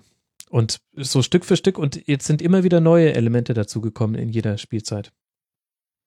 Ich tue mir, ich muss das nochmal sagen, ich tue mir natürlich auch als äh, Gladbacher sehr, sehr schwer, hier mich über den FC Köln Ach, zu äußern. Komm. Das möchte ich nur nochmal anmerken. Nein, aber ähm, ich werde, ich mache es ja. Ähm, das ist in der Tat so, wie du das sagst. Und ähm, die, die, die Stärke ist, dass, dass ähm, Schmatke und, und Stöger wirklich in Ruhe arbeiten können und die können vielleicht ab und an jetzt jedes Jahr ein bisschen testen, was sie für Puzzleteile da noch reinwerfen. Pasten, äh, Rudnevs, äh, Rausch, ähm, passen die in diesen Kader, die machen äh, auch, was Köln ja immer jahrelang gemacht hat, wie, wie letzten Endes auch die Gladbacher ähm, vor zehn Jahren, äh, irgendwelche Überdinger machen, wir holen den und den Brasilianer, wir holen den und den das Supertalent. Und das entpuppt sich dann als äh, Riesenflop. Ähm, es wird wesentlich solider eingekauft von den Erwartungen her an die Spieler, ähm, aber es ist halt gute Puzzlestücke in dieses System, was mhm. äh, auf Biegen und Brechen etabliert wurde. Ist vielleicht auch für den Kölner Zuschauer gerade zu Hause unerträglich, sich da dreimal hintereinander 0 zu 0 anzugucken. Aber gut, die Punkte sind da. Es ist eine, eine Plattform gegeben, auf der man ne, auf 45 Punkten oder so aufbauen kann. Und ähm, wenn man dann vielleicht auch mal, sei es jetzt in der Rückrunde dieses Jahr oder generell in einen kleinen Lauf kommt, ähm, können vielleicht auch die äh, Europa League äh, T-Shirts gedruckt werden, die ich glaube ich schon gesehen, gesichtet habe im Stadion letztes Jahr. ähm, ob es soweit geht, ist eine ganz andere Frage, aber ähm, da ist durchaus seit Jahren äh, solide Arbeit gegeben. Ähm, und dazu passt sowohl die äh, Kaderauswahl als auch die, die taktische Ausrichtung, das stimmt. Mhm. Und in welche Kiste packen wir jetzt den VfL Wolfsburg nach zwei Spielen? Auf dem Papier alles super, vier Punkte, geteilter dritte Tabellenplatz, eben mit dem FC, über den wir jetzt schon ganz viele Worte verloren haben. Auf dem Papier wie eh und je eine starke Mannschaft, tolle Einzelspieler und mit, also nach zwei Spieltagen würde ich sagen, weniger schlechtes Karma als noch vor Saisonstart, wo man den Eindruck hatte, äh, ich glaube, ich habe damals gesagt, während, während Ancelotti angeblich die Bayern-Spieler von der Leine gelassen hat, musste Hacking seine Spieler an die Leine nehmen und zwar damit sie nicht aus Wolfsburg wegfahren. Was noch witziger gewesen wäre, wenn die Leine durch Wolfsburg gehen würde. ähm, was, was machen wir jetzt mit Wolfsburg, Uwe, nach zwei Spieltagen? Erkennst du etwas, was dir. Ich glaube, dass in Wolfsburg der Druck extrem hoch ist, was man von draußen gar nicht so mitbekommt. Und das hat mit dem VW-Skandal zu tun. Und das letzte Jahr war natürlich desaströs. Ich weiß nicht, Achter sind sie geworden, alle Wettbewerbe verpasst. Ich war in Wolfsburg beim 2-0 gegen Real Madrid. Ich habe gesehen, was da möglich ist, auch von der Stimmung her. Haben sie alles verpasst. Und das ist indiskutabel für Alofs mit der Mannschaft, mit dem Etat. Einmal wird das durchgelassen, durchgewunken, aber wenn das normal passiert, ich glaube, die müssen in die Champions League von den internen Ansprüchen her. Weil von draußen wirst du null Verständnis haben für irgendwas. Und das wird VW auch nicht ähm, klar machen können, dass man, warum man da denn noch weiter so extrem viel Geld reinstecken muss, wenn das denn erneut nicht hinhaut. Mhm. Das glaube ich auch, dass der Druck tatsächlich sehr hoch ist. Ähm, ja, gut, wollen wir jetzt mal nach zwei Spieltagen nicht überbewerten, aber immerhin, ähm, das lief jetzt ganz okay und äh, der, die Zwischenbilanz ist positiv. Die sehr, sehr früh gezogene Zwischenbilanz. Den Rest, ja, lassen wir mal auf uns zukommen. Wir können es ja entspannt sehen als neutrale Beobachter. Lasst uns zum nächsten Spiel kommen. Auch eine ja, es gab so ein paar Spiele, die haben so diesem Spieltag eine eigene Würze verliehen und an die Spiele werden wir uns vielleicht auch in zehn Spieltagen noch zurückerinnern. Ich würde die These aufstellen, Leverkusens 3 zu 1 gegen den HSV gehört dazu. Einfach weil dieses Spiel auch seine eigene Geschichte geschrieben hat, in dem Sinne, dass ich würde sagen, 60, 70 Minuten lang gar nichts darauf hindeutete, dass Leverkusen noch mit 3 zu 1 gewinnen würde. Der HSV hat da ganz, ganz viel richtig gemacht, um Leverkusen de facto mehr oder weniger kalt zu stellen. Und dann kam Poyan Palo. richtig aussprechen? Äh, ich habe es gerade schon versucht mit Poyan Palo, aber jetzt wirst du mir wahrscheinlich sagen, wie es richtig ist. Oder war das korrekt? Nee, nee, äh, den habe ich nicht richtig verstanden, weil ich tue mich schwer damit. Ihn. Äh, ich weiß nicht, wie er korrekt ausgesprochen wird. Wahrscheinlich ist es sogar falsch, denn wir Deutschen betonen immer die vorletzte Silbe des Wortes. Und ich habe auch Poyampalo gesagt, wahrscheinlich ist es Poyampalo. Normalerweise ist alles kurz in den, äh, kurz ist meistens richtig, weil es dann nicht die deutsche Aussprache ist. Ja. Der Finne. Ähm, jenseits dieser, dieser, dieser Aussprachevarianten dieses Spielers, Uwe, was können wir denn, was können wir denn für ihn aus diesem Spiel mitnehmen? Welchen Bezug zur Hertha können wir da herstellen? Push, also erstmal fand ich sehr schade, dass Karim Bel Arabi, der gebürtiger Berliner ist, mit einer so schweren Verletzung rausgeht. Ich applaudiere Muskel, dir, Uwe. Muskelbündelriss äh, heißt, der wird wahrscheinlich dieses Jahr nicht mehr äh, spielen können. Äh, das fand ich schade. Wenn du dann Julian Brandt einwechseln kannst, zeigt es auch wieder, wie die Qualität aufgestellt ist äh, mhm. in Leverkusen. Und wie war die Frage genau? Eigentlich wollte ich äh, deine Einschätzung zu Poyampalo hören. Ja, also wie willst du da denn um die, um die Plattitüden äh, herumkommen? Meine, du wirst eingewechselt, jetzt ist ein Hattrick. Ich meine, ich glaube, vier Tore hat er jetzt geschossen. Und äh, letzte Saison war der in Düsseldorf, Manuel. Mhm, ja, genau. genau. Äh, wie viele Tore hat er da gemacht? Also hat er da irgendwie die Wurst vom Brot gezogen? Nee, ganz und gar nicht. Also ich habe jetzt die Daten nicht im Kopf, aber ähm, es deutete nichts darauf hin, dass er die äh, Liga, erste Liga im Sturm nehmen wird. Ähm, umso überraschender. Ja, also und das, also das ist toll. Du hast mal ein Gesicht, mit dem kein Mensch rechnet. Ähm, für den HSV ist es natürlich extrem ärgerlich bei der Hitze mit dem Aufwand, den du dann halt betrieben hast. Und äh, jetzt müssen sie wieder, stehen sie wieder kurz vor der nächsten Krise in Hamburg, weil Herr Kühne gerne Platz 6 bis 8 haben möchte und der Labadia müsste ja auch erstmal zeigen, ob er das überhaupt kann mit, dem, mit der Mannschaft. Ja, das ist ja nochmal ein ganz eigenes Thema. Also Bojan Palo hat zwei Tore geschossen in 26 Bundesliga-Einsätzen in der letzten Saison.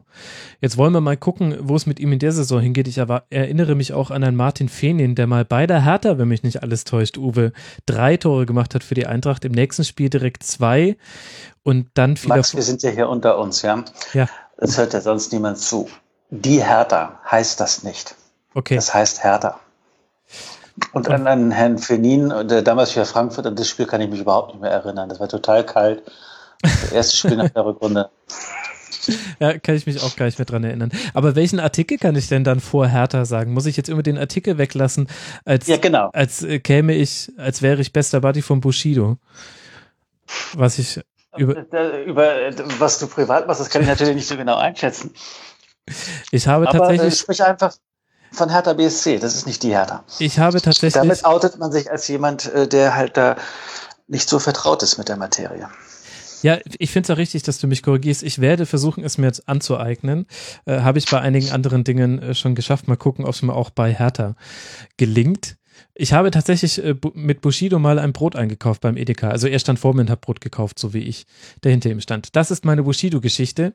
Zurück zurück zu Poyampalo und Bayer Leverkusen. Ich fand tatsächlich etwas aussagekräftiger als den Hattrick von Poyampalo eigentlich die Entscheidung, äh, die, die Entstehung der entsprechenden Tore, die jeweils nach, nach äh, tollen Kombinationen entstanden sind. Vor allem das, das 1 zu 1 war super herausgespielt zwischen Kampel und Brandt und dann musste Poyampalo nur noch einköpfen und ich finde, da hat Leverkusen auch das gezeigt, was es in den Minuten zuvor hat vermissen lassen, nämlich äh, schnelle Kombination. Das waren oft gar nicht hm, die Erfindungen äh, des, äh, des Tiki-Taka. Das waren meistens relativ einfach gespielte Doppelpässe, aber da hat äh, der HSV nicht geschafft, die Dynamik abzufangen, die Leverkusen dann einfach aufbaut, wenn man mit so zwei, drei Doppelpassen sich nach vorne durchkombiniert. Ich fand das eigentlich am eindrücklichsten an diesem Spiel.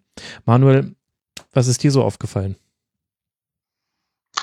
Ja, ich glaube, äh, da war auch äh, der Finne überstrahlte alles bei mir. Ich habe jetzt auch aus der Ferne nicht so äh, die Details des, äh, der Hamburger Verteidigung äh, analysieren können oder habe das nicht getan. Ähm, für mich ist es äh, auch überraschend und Rätsel, wie das dann so dahin gehen kann in den letzten elf Minuten des Spiels. Ähm, bei ja, bei sonst einer Hamburger Mannschaft, die ja eigentlich ähm, ja einige Verbesserungen zur Vorsaison hatte. Jetzt nicht unbedingt auch im ersten Spiel gezeigt, ähm, aber ähm, prinzipiell ist das ein Gerüst, mit dem ich mich auch mehr anfreunden kann als in den, in den Vorjahren. Ähm, scheint auf wackeligeren Füßen zu stehen, als man denkt. Ähm, woran ja, wobei natürlich der HSV davon profitiert, dass sie Bobby Wood vom ersten FC Union aus Berlin geholt haben. Äh, da gebe ich dir tatsächlich recht, wobei man, um der Wahrheit die Ehre zu gereichen, in dem Spiel sagen muss, dass das natürlich auch ein Geschenk von Bernd Lehne war, der seinen Vertrag verlängert hat vor dem Spiel mit Bayer Leverkusen. Das 1 zu 0 war, das hätte ich dann eventuell, hätte das sogar ich noch erzielen können, dann, wenn ich erstmal an Bernd Lehne vorbei gewesen wäre. Aber ich finde tatsächlich, Julian Brandt hat gezeigt, was für ein ja, dass er im Grunde eigentlich nur anknüpfen kann an den Lauf, den er Ausgang der letzten Saison hatte, wo man sich immer gedacht hat, mein Gott, äh, wann hört das eigentlich auf? Irgendwann muss er doch einbrechen. Dann hatte er noch ein sehr, sehr gutes olympisches äh, Fußballturnier und dann habe ich eigentlich damit gerechnet, na gut, das kann jetzt nicht so weitergehen. Ist jetzt auch nicht damit gewährleistet, dass es das tut. Aber in diesem einen Spiel gegen HSV war er für mich der X-Faktor auf Seite von Leverkusen. Er hat die, die Gefahr kreiert, er hat die Dynamik reingebracht, wo sehr viel Statik ansonsten war, was man von Leverkusen gar nicht so kennt. Hat mir sehr, sehr gut gefallen, muss ich sagen. Und hat es auch ein bisschen aufgewogen, dass man von Chicharito zum Beispiel gar nicht so viel gesehen hat. Bis auf einen Aluminiumtreffer. Was schön ist mit äh, bei Julian Brandt ist, dass ähm, erinnert mich manchmal an äh, Reus äh, in, in Gladbacher Zeiten, dass er auf äh, engen Raum, also er hat nicht dieses klassische Dribbeln, was aus Gladbacher sich vielleicht so ein Raphael zeigt, sondern es ist leicht unorthodox und ähm, ist auch teilweise so ein bisschen gewurstelt, aber es ist alles ähm, durch die Vision der Situation, also wirklich zu sehen, wie der defensive Spieler sich gerade orientiert und er kommt, macht eigentlich immer genau die richtigen Bewegungen und lässt es dadurch sehr leicht aussehen, was immer die große Qualität ähm, bei Reus war, der sein Spiel in Dortmund ja leicht verändert hat. Aber ähm, das äh, ist schon immer ganz gut anzusehen, wie er diese Lösungen da findet. Mhm. Ja, sehr richtiger Punkt. Das sind immer so die, die Müllerschen Elemente bei Julian Brandt, finde ich, mhm. die er hat, wo man sich denkt, äh, mein Gott, äh, wie, hat er es das da jetzt geschafft, am Gegenspieler vorbeizukommen? Und dann geht er aber in den Sprint und dann hat es dann nicht mehr so viel von Müller. Da unterscheiden die beiden sich dann doch. Uwe sitzt die ganze Zeit schon auf heißen Kohlen, denn er möchte unbedingt über, über seine Hertha reden bei der wir jetzt schon gelernt haben, dass man keinen Artikel davor macht. Ich werde jetzt immer Kunstpausen einlegen.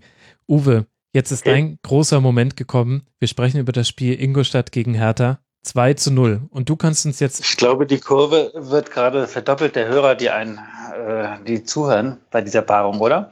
Ingolstadt gegen Hertha. Ich kann quasi sehen, wie die Downloads genau in dieser Sekunde explodieren, Uwe, was technisch gesehen gar keinen Sinn ergibt. Aber ich sehe es vor meinem geistigen Auge dennoch. Leg los. Take it home. Ja, zweites Spiel äh, für Hertha, zweiter Sieg. Es war eine Hitzeschlacht äh, in Ingolstadt und die Mannschaft, die dann da in Führung geht, und das ist Hertha nach, ich glaube, acht Minuten, weil äh, Genki Haraguchi eine sehr schöne Vorlage gespielt hat auf Vedat Ibisevic und äh, der dann nutzt die Situation und da bist du natürlich als die Mannschaft, die im Rückstand liegt, echt ein bisschen getroffen und dann rennst du an und bei der Hitze und du rennst an und du rennst an und da ist es dann einfacher, aus einer defensiven Grundhaltung heraus zu verteidigen. Mhm. Interessant ist etwas, was uns der Trainer am nächsten Tag, also Paul Dardai, am Sonntag erzählt hat, bei uns im Blog bei Immer Hertha wurde schwer moniert, dass Hertha in der zweiten Halbzeit sich hat hinten reindrängen lassen und dass relativ viele Flanken in den Hertha-Strafraum kamen dass es dann auch Eckballsituationen äh, gibt, wo du ja immer nie genau weißt, wie geht denn das Ganze aus. Und da sagte Paul Dada uns am nächsten Tag, dass äh, Ingolstadt es äh, versucht hat, Überzahlsituationen auf der also rechten Verteidigungsseite bei Hertha zu schaffen. Das sind Peter Pekarik und Mitchell Weiser, die da gestanden haben und äh, dass er überlegt hat, dass mit einer Umstellung hätte er das ändern können und hat sich aber dagegen entschieden mit der Begründung, wir haben John Brooks, der ist äh, über 1,90 groß, wir haben Langkamp, der ist über 1,90 groß, Niklas Stark 1,90 und wir haben Rune Jahrstand über 1,90. Wer soll bei Ingolstadt zu dem Kopfballabschluss kommen? Ich lasse das dabei, sollen die doch ihre Flanken da reinbomben und wir machen auf der anderen Seite den einen Konter, mit dem wir das zweite Tor machen.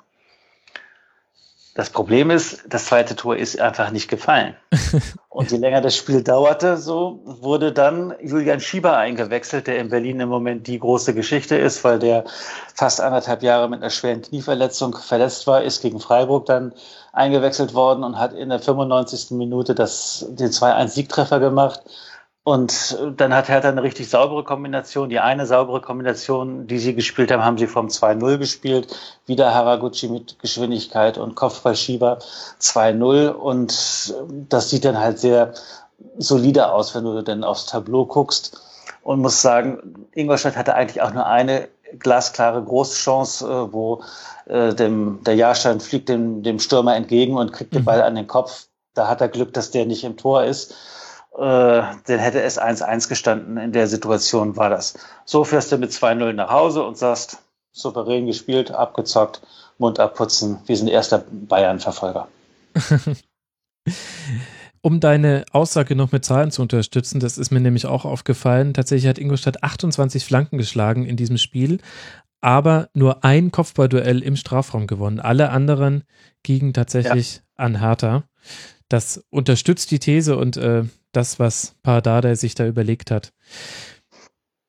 Spielt Hertha vielleicht seine Gegner einfach besser als andere Mannschaften? Ich habe den Eindruck, das war auch etwas, was ich in der letzten Saison schon ein paar Mal angesprochen habe, dass Pardada immer einen relativ genauen Matchplan verfolgt, der nicht immer wunderhübsch aussieht für den neutralen Zuschauer, der aber sehr, sehr effektiv ist. Also genauso eine Sache wie jetzt das gerade, was du uns erklärt hast mit die Flanken zulassen, weil man innen drin sowieso jedes Kopfballduell gewinnt und sich die zweiten Bälle dann schnell schnappt.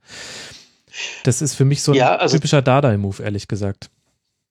Ja, das ist, also, das ist natürlich ein bisschen gezockt, ähm, weil. Genau deswegen Sander ist es aber auch typisch, finde ich. Ich finde, er zockt nämlich auch manchmal, aber er hat, er zockt auf so eine, ja, also er Also, er hat überpaced uns nicht. hinterher, nee, er hat uns hinterher gesagt, ich meine, wir können jetzt nur annehmen, dass das auch stimmt, äh, aber warum soll er sich das ausdenken? Er hat seiner Mannschaft vor dem Spiel mit auf den Weg gegeben, wir wollen 40 Prozent Ballbesitz haben und die auskontern. Lasst Ingolstadt das Spiel machen. Ob er noch dazu gesagt hat, darin sind sie nicht so stark, weiß ich nicht. Aber er wollte sagen, wir lassen uns nicht locken, ähm, weil Hertha kann auch eine einigermaßen ordentliche Ballsicherheit hinbekommen. Er hat gesagt, wir stehen hinten drin und lassen die machen. Und dann gewinnen wir das. Ja, da muss ich aber die Frage stellen, Uwe erreicht Dardai die Mannschaft noch, denn Hertha hatte 41 Prozent Ballbesitz. Ja, wie lange noch, Herr Dardai? Ja, das ist Jetzt puh. haben wir es. Rasenfunk explosiv. Das möchtest du bitte twittern. Ich twittere nicht während der Sendung, weil ich mich ganz meinen Gästen widmen möchte. Nee, ich meine, was, äh, das hat ja ähm, alles, äh, also richtige, äh, ich sag mal, von der tiefen Wirkung her Hintergründe. Ähm, die Situation vor der Saison bei Hertha war angespannt, weil auch wenn sie die Verantwortlichen alle auf die 50 Punkte und die gute letzte Saison und Platz 7 verwiesen haben, was ja alles korrekt ist, in Erinnerung bei den Fans ist geblieben, du hast aus den letzten acht Spielen der vergangenen Rückrunde zwei Punkte geholt. Du hast nicht Ja. einmal gewonnen. Dazu hast du das Pokal-Halbfinale gespielt, das war toll, hast aber keine Schnitte gesehen gegen Ja. Dortmund und chancenlos 0 zu 2 verloren. Und dann hast du die Chance nochmal gehabt, Europa League zu schaffen gegen Brøndby IF. Wirklich keine Übermannschaft. Und das hat Hertha auch nicht hinbekommen. Und dann hat der Trainer natürlich radikale Maßnahmen ergriffen, hat den Kapitän abgesetzt, Lustenberger, hat Vedat Ibisevic dazu ernannt, hat Mitchell Weiser, der ihm dumm gekommen ist vor versammelter Mannschaft, ähm, zehn Tage zum Einzeltraining geschickt und hat gesagt, Mitch, wenn du was werden willst, dann musst du halt den ordentlichen körperlichen Zustand haben und hat ihn alleine trainieren lassen. Und sowas ist riskant, weil Mhm. wenn der Lustenberger sagt, die Kohlen, die sollen mal andere für den Trainer aus dem Feuer holen, aber ich nicht mehr. Und der Weiser, der ist ein, ein rechter Mittelfeldspieler, ein Rechtsverteidiger, ein Deutscher, den wollen auch andere Vereine haben. Hm. Was ist passiert? Der Lustenberger ist die letzten zwei Spiele der beste Mann gewesen oder mit der beste Mann bei Hertha. Mitchell Weiser hat zehn Tage später seinen Vertrag in Berlin verlängert bis 2020 ist jetzt verletzt worden, okay, ist nicht ganz klar, ob er am nächsten Spieltag spielen kann. Aber die Mannschaft hat im Pokal gewonnen in Regensburg. Sie haben das erste Spiel gegen Freiburg gewonnen in der letzten Minute der Nachspielzeit und haben jetzt auch gewonnen. Solche Siege brauchst du dann als Trainer auch, damit die Mannschaft dir folgt. Mhm. Jetzt sind natürlich, es ziehen alle mit, auch Salomon Kalou, bester Torschütze des vergangenen Jahres, hat nicht eine Bundesliga-Minute bisher gespielt. Ich habe mit ihm gesprochen. Salomon, wie ist es? Ist das ein Problem für dich? Nein, das ist gut. Und Weder trifft. Julian braucht das für sein Selbstbewusstsein. Der hat so eine schwere Zeit hinter sich. Na Naja, gut, sag das muss er ja sagen, Uwe. Also, Macht dir das ein bisschen Dampf, Konkurrenzkampf? Nee, sagt er. Als Profi musst du deine Motivation aus dir selbst heraus haben. Du musst selber hart arbeiten und dann wirst du der Mannschaft helfen. Hm? Wenn du mit drei Siegen dastehst, dann äh, wird es außen so mitgetragen. Auch von denen, die da nicht in der ersten Elf stehen. Hashtag Faith. Ja, okay. Aber gut, wenn es gut läuft, dann gehen sie auch alle miteinander einkaufen. Äh, Manuel, äh, du hast ja so wie ich auch den Blick von draußen und ich muss sagen, so in der Rückschau, wenn ich jetzt so einen Zwei-Jahres-Bogen spanne, die Entwicklung von Hertha, jetzt habe ich gerade noch den Artikel umgangen, ähm, Geht doch. Uwe. Ja, es, es tut aber schon ein bisschen weh. Also, äh, die Entwicklung von Hertha finde ich einigermaßen erstaunlich und ich frage mich die ganze Zeit, was die, was die Faktoren sind, die ich unterschätzt habe. Und tatsächlich lande ich, bei einem bin ich mir sehr sicher, ich habe tatsächlich Pardadei einfach für keinen guten Trainer gehalten. Ich äh, hatte den Eindruck, er hat mit hemdsärmlichen, hemdsärmeligen Methoden den, den Abstieg damals verhindert und äh, dementsprechend habe ich ihm nicht zugetraut, dass das reicht. Ähm, da ein Konzept unterzufüttern für eine Saison. Da hat er mich deutlich widerlegt. Und dann frage ich mich die ganze Zeit, ist vielleicht auch der Ruf von Michael Preetz, den wir Neutrale, und da kannst du mir jetzt widersprechen, ähm, Manuel, haben, vielleicht schlechter als er ist, denn die Zugänge haben ja alle eingeschlagen. Wie siehst du es denn von England aus? ähm, ich, wahrscheinlich genauso wie es auch aus Deutsch, von Deutschland aussehen würde, aber ähm, ich bin da ja sehr ähnlich oder war da sehr ähnlich gestrickt, also was auch Preetz und Dardai als, als Achse angeht, ähm, sehr kritisch ähm, und Hertha überrascht mich immer wieder. Ähm, in der vergangenen Saison sowieso, aber jetzt auch, wo, ähm, wie Uwe das jetzt schon angesprochen hatte, hätte mit, äh, mit der Vorbereitung oder mit dem Ende der Rückrunde, mit der Vorbereitung ähm, beziehungsweise Europa, da hätte natürlich einiges jetzt im Argen liegen können, gerade auch ähm, wenn so Sachen wie die Kapitänsfrage aufkommen. Ähm, wenn du dir aber letzten Endes die Elf anguckst, ähm, da viele Spieler haben sich unter da, finde ich gut gut entwickelt, was wie man das von außen mitbekommt, oder sind es Namen, wo du mittlerweile sagst, dass ähm, die die bringen gute Leistung und die haben sich auch stark verbessert, auch gerade im mannschaftlichen Spiel. Ähm, das ist schon das ist schon sehr ordentlich ähm, und äh, es ist auch richtig, äh, werden so die Boxen getickt äh, sozusagen, die die in der Liga wichtig sind, dass du ein gutes System hast oder beziehungsweise der Trainer weiß genau, was er vorgibt und das wird auch soweit umgesetzt, 90 Prozent der Zeit. Und dann kannst du äh, eben sehr viel machen mit einer Mannschaft, ähm, wenn einige Talente dabei sind, die durchaus den Unterschied machen können. Ähm, das hat der Weiser äh, gezeigt teilweise. Ein Kalu kann es natürlich auch machen und äh, Ibisevic, gut, der trifft halt auch eigentlich das Tor, wenn du ihn da so richtig schickst, wie beim, beim 1 zu 0. Ähm, mhm. Ich würde aber dem Uwe auch noch eine Frage stellen, wenn ich denn darf. Wie, wie siehst du denn im Moment die, du hast so ein bisschen jetzt über den Kader am Ende geredet. Wer ist denn so die, was ist denn so die, die, die stärkste Elf, ähm, wenn so gerade so ein Kalu jetzt draußen ist im Moment, aber wenn ich mir angucke gegen, gegen Ingolstadt, wenn Ibizic, der nun ja jetzt auch Kapitän ist und dahinter ja, Weiser und Haraguchi sind ja auch äh, ja mit guten Leistungen in der Vergangenheit oder auch aktuell müssten eigentlich auch dabei sein und dann Darida, da wird es schon ein bisschen eng. Ähm, oder würdest du da, oder ich glaube, normalerweise spielt ja auch Skelvet, der war ja jetzt, glaube ich, auch verletzt äh, für diesen Spieltag. Ähm, gibt es so eine klare, ist das doch dann schon fast schon jetzt die stärkste Elf oder wie siehst du das so vom, vom Kader? Also ich denke, dass, äh, also nochmal einen Schritt zurückgetreten, es gab in Berlin, je länger die Transferperiode dann dem Ende zuging, dem 31. August, wurde die Nervosität immer größer, weil äh, Hertha hat unfassbar wenig Geld ausgegeben. Die haben mhm. Spieler für 5 Millionen haben sie eingenommen und haben 6,5 Millionen ausgegeben. Also haben sie anderthalb Millionen ausgegeben für neue Spieler so, was ja fast nix ist. Davor, dass mittlerweile Leute wie Westergaard für, ich weiß nicht, 12 Millionen und äh, wir brauchen jetzt gar nicht über die Big Names zu reden, wer alles, also Bremen hat große Summen um sich geworfen und Köln hat mit ordentlichen Summen um sich geworfen. Und äh, in Berlin äh, hat es fast nichts gegeben. Es ist dann Alexander Esswein äh, verpflichtet worden aus Augsburg, wo es dann hieß, puh, haben wir denn keinen ordentlichen gekriegt? Ja, die ordentlichen, äh, die heißen dann irgendwie ähm, Tobias, äh, nicht Tobias Werner. Wie heißt der Werner aus Stuttgart, der nach ähm, Leipzig gegangen ist? Genau. Der hat gesagt, er redet nicht mal mit Hertha. Und dann haben die halt 10 Millionen auf den Tisch gelegt und schwupp, spielt er jetzt dort. Äh, also du hast mit wirklich kleinstem Besteck die Mannschaft ein ganz bisschen äh, verändert und trotzdem ist die Erwartung da, dass du in etwa wieder so doch eine ganz ordentliche Saison spielst wie im letzten Jahr. Also meint in jedem Fall fernab der Abstiegszone. Und dann, äh, was der Unterschied äh, diese Saison sein soll, du hast im Moment in der Offensive vier, fünf Leute, die das Tor treffen. Also den Ibisevic, du hast äh, den Schieber, der dann kommt. Der wird sicherlich äh, auch noch ein bisschen Zeit brauchen, bis er ordentlich da ist.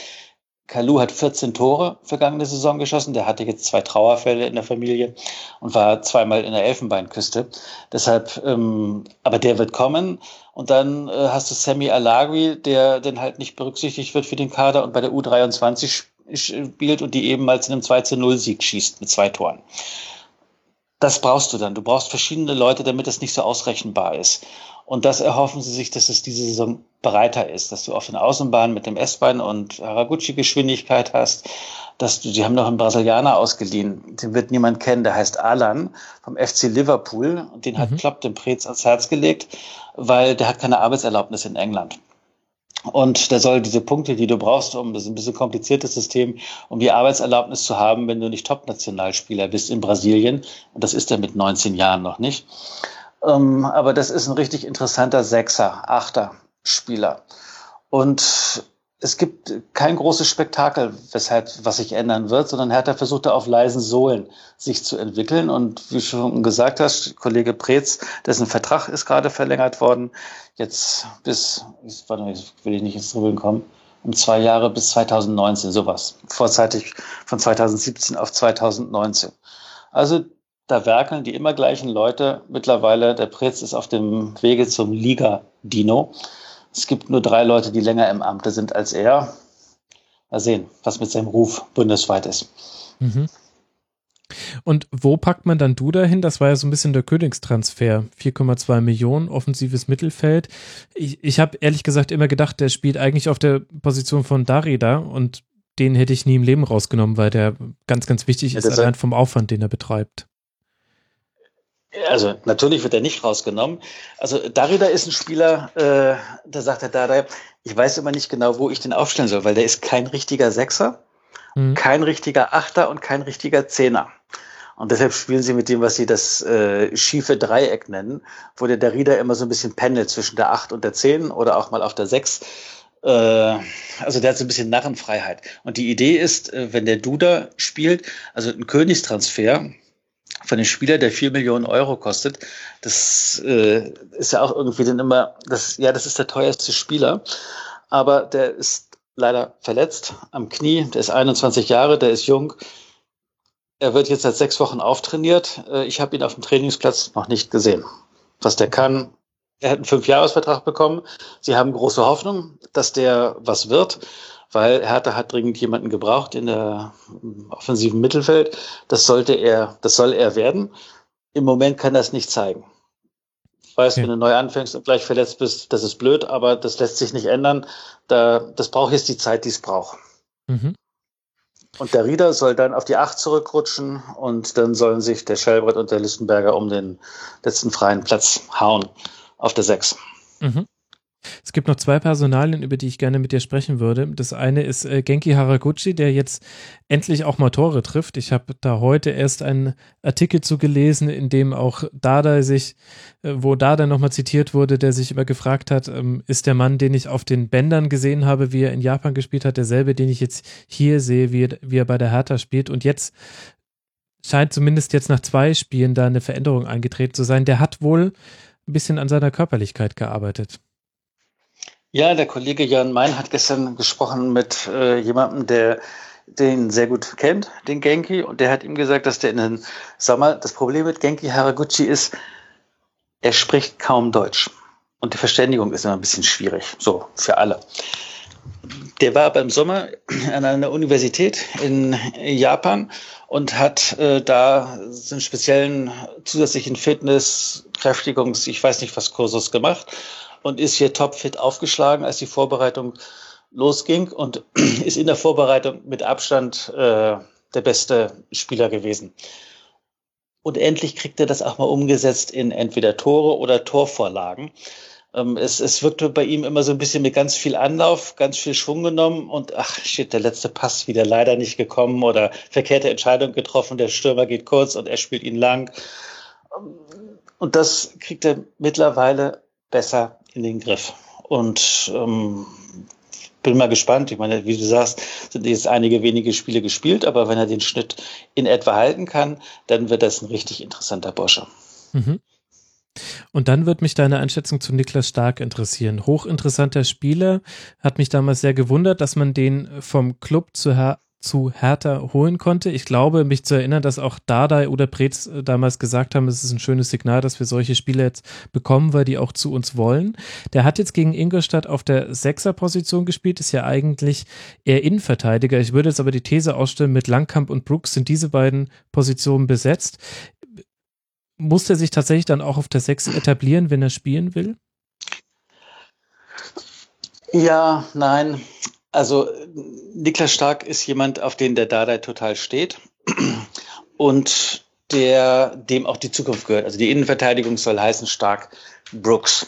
Okay.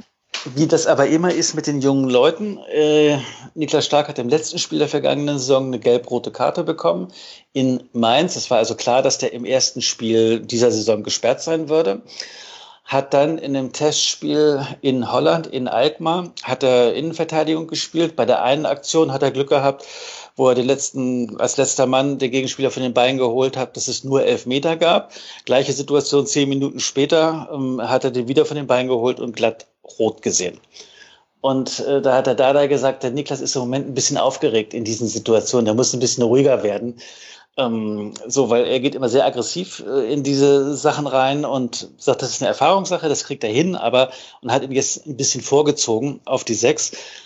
Er ist nicht vom, von der Passsicherheit gilt er als nicht, ähm, er ist dann nicht der Offensivdenker für diese Umschaltbewegung, die du brauchst, wenn du den Ball eroberst. Und das kann er sehr gut. Also ich sage mal, er ist zum Üben auf der Sechs. Perspektivisch soll er in Verteidigung spielen und zwar rechts, neben John Brooks. Okay werden wir sehen, wie er sich weiterentwickelt. Jetzt ist der Saisonstart, ja, also das erste Ab und das erste Auf hat Hertha schon hinter sich. Gegen Brøndby und Jan Regensburg ja auch nur im Elfmeterschießen. Wir haben es vorhin schon angesprochen. Und jetzt mit sechs Punkten, aber direkter Bayern-Verfolger. Jetzt schaue ich auf die nächsten Spiele und sehe, aha, zu Hause gegen Schalke und dann auswärts bei den Bayern. Das heißt, das könnte sich auch. Dann in Frankfurt. Und dann in Frankfurt. Das heißt, es könnte sich. Am Ende auch, der englischen Woche. Genau, zwei Auswärtsspiele, äh, Mittwoch und Samstag. Das ist auch etwas undankbar tatsächlich für Hertha. Glaubst du, dass Gefahr besteht, dass sich der Stimmungswind so schnell wieder dreht, wie er sich jetzt vom Negativen ins Gute gedreht hat? Oder ist es vielleicht eher zu hoffen, dass jetzt langsam Kölner Verhältnisse bei Berlin, in Berlin eintreten? Ja, also die Liebhaber des ersten FC Kölns, wenn wir auf die Tabelle gucken, wo ist Köln letzte Saison eingekommen? Und wo ist Hertha eingekommen?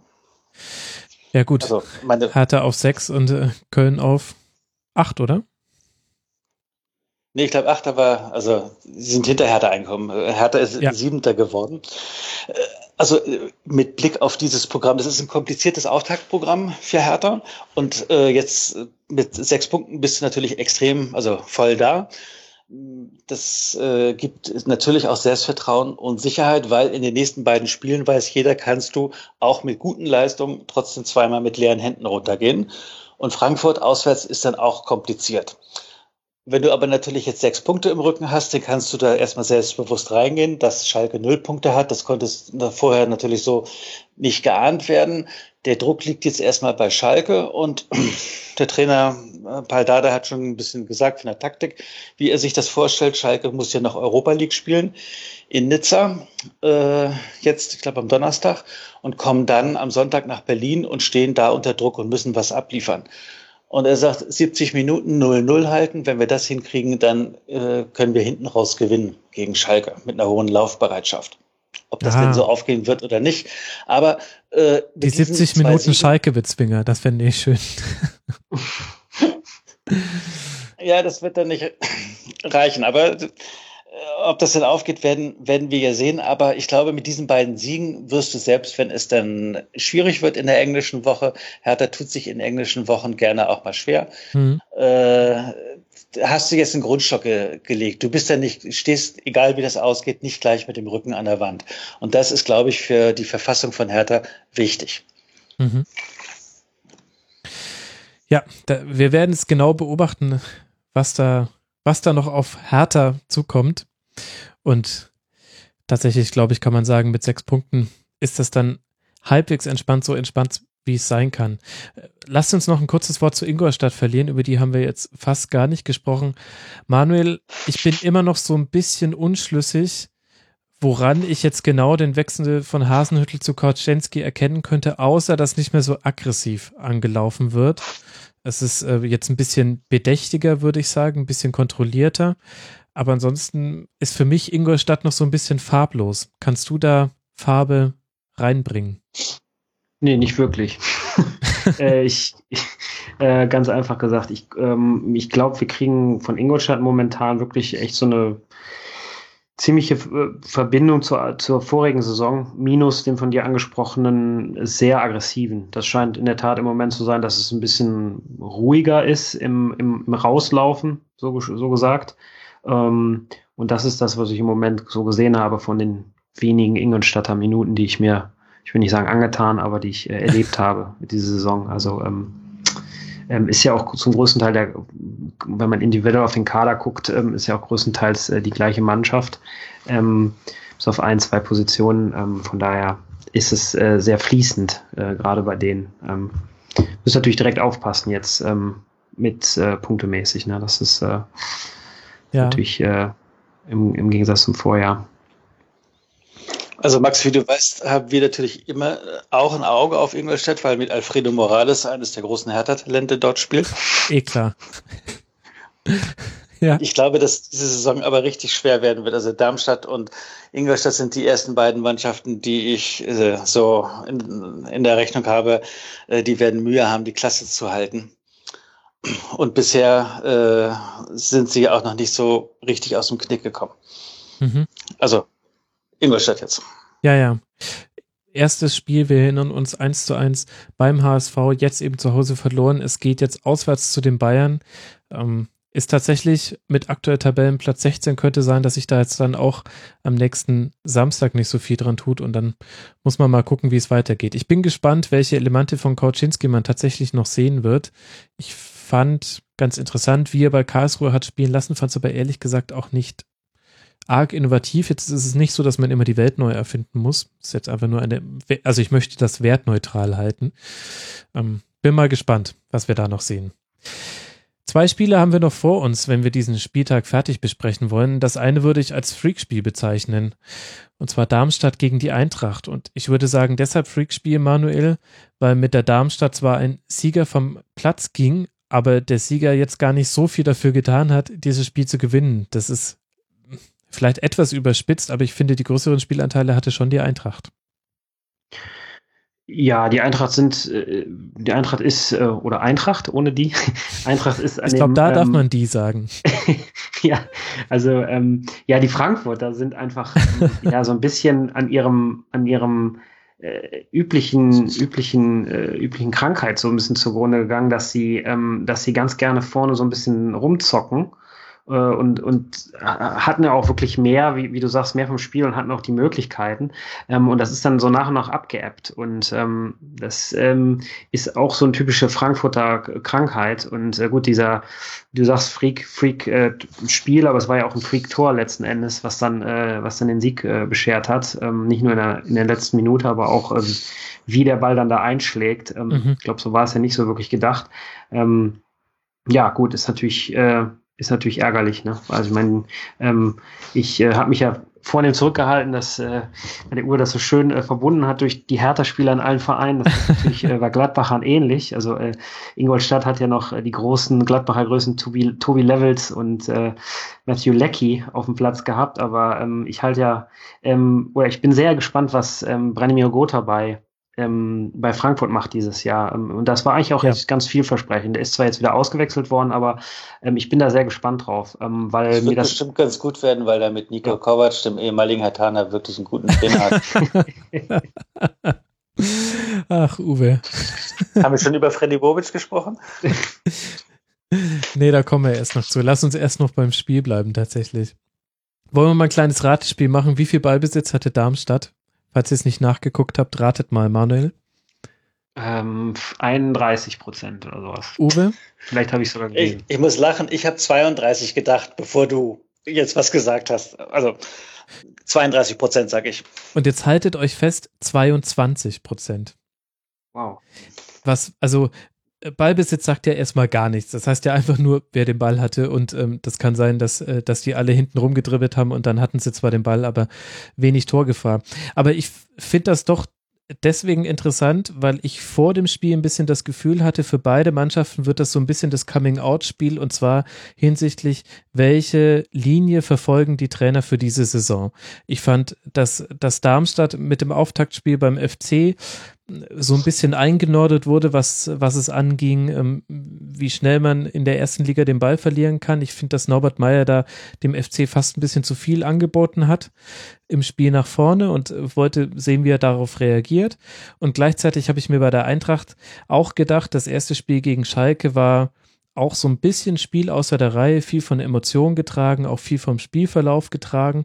Und in diesem Spiel gegen Darmstadt habe ich mir gedacht, jetzt wird man sehen, was Nico Kovac vorhat. Der alte Berliner, wir wissen es natürlich. Ähm, wird er, also geht es. im Wedding, falls sich das interessiert. Natürlich, das interessiert mich brennend. Im Wedding habe ich gewohnt, als ich bei Elf Freunde Praktikum gemacht habe. Es war mh, mm, so, dass man sich daran erinnert. Also, ähm, äh, und nee, also vor dem Spiel habe ich mir tatsächlich gedacht, ich bin gespannt, wie die Eintracht da auftritt, denn äh, Nico Kovac hat den Abstieg vermieden, viel über die emotionale Schiene. Da war, wie es natürlich auch sein muss, ähm, war da auch Glück mit dabei. Gerade auch das, das letzte Spiel gegen Darmstadt ist ein gutes Beispiel mit dem 2 zu 1 für die Eintracht. Sandro Wagner, der alte Hatane, wir wissen es, verschießt noch einen Elfmeter beim Stand von 1 zu 0. Also das war für mich quasi, das war schon ein verdienter Nicht-Abstieg, aber es hatte halt viel mit, mit emotionalen Aspekten zu tun und weniger mit einer Spielphilosophie. Und ich war gespannt zu sehen, wird man jetzt eine Spielphilosophie erkennen in diesem Spiel gegen Darmstadt? Und ich bin ehrlich gesagt so ein bisschen ratlos. Also bei Darmstadt wage ich ein paar Schlüsse zu ziehen. Bei der Eintracht, ich weiß es nicht. Es war, es war uneinheitlich. Kann es sein, kann es sein, dass du den Nico Kovac ein bisschen so einschätzt, wie du für der vergangenen Saison Paul Dardai eingeschätzt hast? Nee, dass tatsächlich. So ein Spieler mit der emotionalen Schiene, das ist mal gut gegangen mit dem Klassenerhalt. Aber ob der wirklich ein guter Trainer ist, äh, ist dir nicht so ganz klar. Also mir ist es auch nicht klar bei Nico. Ja, davon. ein bisschen schon, aber ich sehe ihn tatsächlich positiver noch als da der letzte Saison, weil, ähm, aber jetzt nicht auf Grundlage, dass ich äh, so wahnsinnig gut verfolgt hätte, was Nico Kovac bisher bei seinem Verein trainiert hat. Nein, ich fand, dass alle Transfers, die die Eintracht in diesem Sommer gemacht haben, einer Linie entsprochen haben. Das ist ein, ein Spielertyp, der da geholt wurde. Damit gibt man natürlich auch eine Wette ein, nämlich dass, äh, dass von diesen Spielern eine Reihe einschlägt und gleichzeitig, dass es quasi reicht mit diesem Spielertyp, der technisch sehr beschlagen ist, der jung ist, der wendig ist und der Eintracht als, als ein eine Station sieht, bei der man sich weiterentwickeln kann für die eigene Karriere, für den eigenen Karriereplan. Das ist so, das ist ja so grob gesagt das Spielerprofil fast aller Spieler, die gekommen sind. Und das fand ich sehr interessant und tatsächlich könnte ich mir gut vorstellen, dass das ein Spielertyp ist, der gut mit einem Trainer wie Nico Kovac zusammengeht, der es ja anscheinend schon schafft, einen Zugang zu finden zu seinen Spielern und der ihnen dann Dinge mitgibt. Und wo ich eben jetzt noch ein Fragezeichen habe, ist, ja, welche Dinge gibt er ihnen denn mit? Kann mir da jemand von euch helfen? Manuel, hast du irgendwas in diesem Spiel gesehen, was da die unbeschriebenen Seiten in meinem Kopf füllen könnte? Mm, nee, leider nicht. Also wie ich schon vorher sagte, ich bin dermaßen auf äh, Hörgotha fixiert, dass ich da keinerlei Feinheiten erkennen kann dahinter. also ich glaube, dass dieses äh, Derby, das ist ja auch äh, eines, was dann immer extrem aufgeheizt wird im Umfeld. Das kannst du irgendwie nur ertragen und spielen und normalerweise geht das ja auch 0-0 aus. Es hat Frankfurt das Pech gehabt, dass sie das verloren haben. Dadurch, dass sie aber das äh, erste Spiel ja gewonnen hatten, ähm, stehen die mit drei Punkten jetzt mal, glaube ich, so pari da, was du erwarten konntest.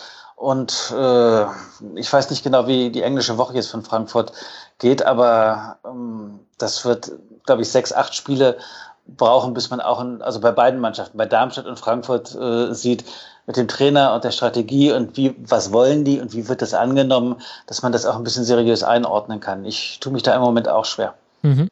Also tatsächlich ist es ein ganz interessantes Programm. Jetzt erst zu Hause gegen Leverkusen, das erinnert so ein bisschen an den Auftakt gegen Schalke und dann besteht die englische Woche, Woche aus einem Auswärtsspiel bei Ingolstadt, einem Heimspiel gegen die Hertha, das weißt du natürlich, Uwe. Nein, nicht gegen, gegen Hertha. Ach, ach jetzt habe ich es doch falsch gemacht. Aber man kann auch, man kann auch tatsächlich nicht von mir erwarten, dass man mich hier in der äh, 50. Podcast-Minute einfach reinwirft ins Spiel und dass dann jeder Pass sitzt. Ähm, aber ich gelobe Besserung. Und dann auswärts bei dem SC Freiburg und dann zu Hause gegen die Bayern. Das sind die nächsten Spiele von der Eintracht. Äh, was ich interessant fand, war, so passiv wie Darmstadt das Spiel angegangen ist und so sehr man offensichtlich darauf bedacht war, erstmal Eintracht den Ball zu geben, aber in Räumen, in denen nicht so viel Gefahr entstehen kann. So wenig ist das gelungen. Also die paar Situationen, in denen es dann doch Chancen für Frankfurt gab, kamen fast alle so zustande, dass es einen vertikalen Pass in den Strafraum gab und dann jeweils aber allein durch diesen Pass der Passempfänger schon Raum um sich herum hatte. Das heißt, man stand, obwohl man so tief stand und obwohl man so eng versucht hat zu stehen, nicht genau genug an den Männern dran. Und meiner Meinung nach muss eigentlich die Eintracht dieses Spiel gewinnen. Ähm, die größte Chance hatte Huschti nach einem schnell ausgeführten Freistoß. Wenn er da nochmal querlegt, dann äh, wäre das ein sicheres 1 zu 0 gewesen. Das würde mir als Darmstadt-Fan kleinere Sorgenfalten auf die Stirn treiben. Dieses, dass man, obwohl man so auf anscheinend Gefahrenvermeidung bedacht war, trotzdem einige gute Chancen zugelassen hat. Also ich finde, dass Darmstadt insgesamt bisher in der Saison noch nicht äh, den Eindruck erweckt hat, dass sie Qualität haben, ähm, die Liga zu halten. Aber nochmal, wir haben auch erst den zweiten Spieltag. Genau. Ja, ich glaube, wir haben es jetzt schon. Auf, ja. Wobei ich finde, dass zumindest aber, ähm, dass sie noch ganz am Ende der Transferperiode eigentlich noch die Kurve gekriegt haben und die, die Leute, die jetzt noch dazugekommen sind, nachdem ja allerlei abgewandert sind, ähm, finde ich, war dann schon wieder bemerkenswert. Also ähm, zum Beispiel jetzt auch, ähm, dass, dass ja, so Leute wie, wie Laszlo Kleinheisler oder so, dass die, dass die kommen, das ist eigentlich, finde ich, passt zu der Philosophie des Vorjahres. Natürlich dann äh, äh, unter, unter Schuster, ähm, dass so Leute dann ihre Chance wittern oder beziehungsweise auch Leistungsträger bei dem Verein sein können, wobei ich mich fast gewundert habe, dass der nach Darmstadt geht. Ähm, da hast du äh, Benatira. Mir fällt jetzt Enes Benatira ein. Ja, wollte ich gerade sagen. Hat er nicht zufällig? und ähm, das, also wiederum diese, diese, die, Let die Verpflichtungen, die am Ende noch gekommen sind und wie sich auch jetzt beispielsweise dann letztendlich Michael Esser am Tor macht, ähm, würde mir als Darmstädter noch wieder mehr Hoffnung machen, da es jetzt so Mitte der Vorbereitung recht dunkel aussah. Ähm, ja gut, bleibt, bleibt letzten Endes abzuwarten. Ne? Ja, wir werden sehen müssen, wie es sich entwickelt. Und damit können wir eigentlich mal zum letzten Spiel dieses Spieltags kommen. Und da bin ich jetzt auch sehr gespannt, wie, wie weitreichende Konsequenzen wir aus diesem Spiel jetzt ziehen wollen. Es geht um Werder Bremen gegen den FC Augsburg, das erste Sonntagsspiel. Werder geht nach einer guten ersten Halbzeit mit 1 zu 0 in Führung. Alle Augen richten sich auf Serge Nabry von Arsenal verpflichtet. Wir alle haben es mitbekommen und kommentiert. Und dann gibt man das in der zweiten Halbzeit noch her. Uwe, wir haben jetzt ganz oft relativiert und gesagt, erst zweiter Spieltag und wollen wir mal nicht überbewerten. Bei Bremen hatte man schon nach dem ersten Spiel gegen Bayern den Eindruck, da brennt die Hütte und ich habe den Eindruck, dieses Spiel war jetzt nochmal zusätzliches Öl ins Feuer. Was ist denn so dein Gefühl für Werder? Glaubst du, da wird es vielleicht auch schon schnell Veränderungen, vielleicht auch auf der Trainerbank geben? Ja, also ich meine, der Skripnik ist ja derjenige, äh, der mm, sozusagen automatisch im Fokus steht. Ich verstehe ehrlich gesagt die Strategie nicht, äh, wie die Vereinsführung das fährt, weil das es sieht so ein bisschen aus, als ob es darum geht, nach außen hin zu zeigen, dass man Recht hat, indem man den Manager entlassen hat, äh, den Eichin, der gesagt hat, der mit dem Skriptnik, das macht keinen Sinn in der Liga. Mhm. Und wir stehen zu dem Skriptnik. Und dass man die Klasse gehalten hat, war nur nicht irgendwie grandiosen spielerischen Sachen irgendwie zuzurechnen, sondern da hat man auch ein Stück weit Glück gehabt. Und das setzt sich genauso nahtlos fort, dass du einen Trainer hast, wo du das Gefühl hast, ähm, wie, was für Signale, für Impulse gibt er von außen. Der steht da immer relativ regungslos. Und in der Halbzeitpause, in der Halbzeitpause schon sagt äh, dann äh, am Sky-Mikrofon, ich weiß gar nicht, wer war das von äh, Werder, war das Bode?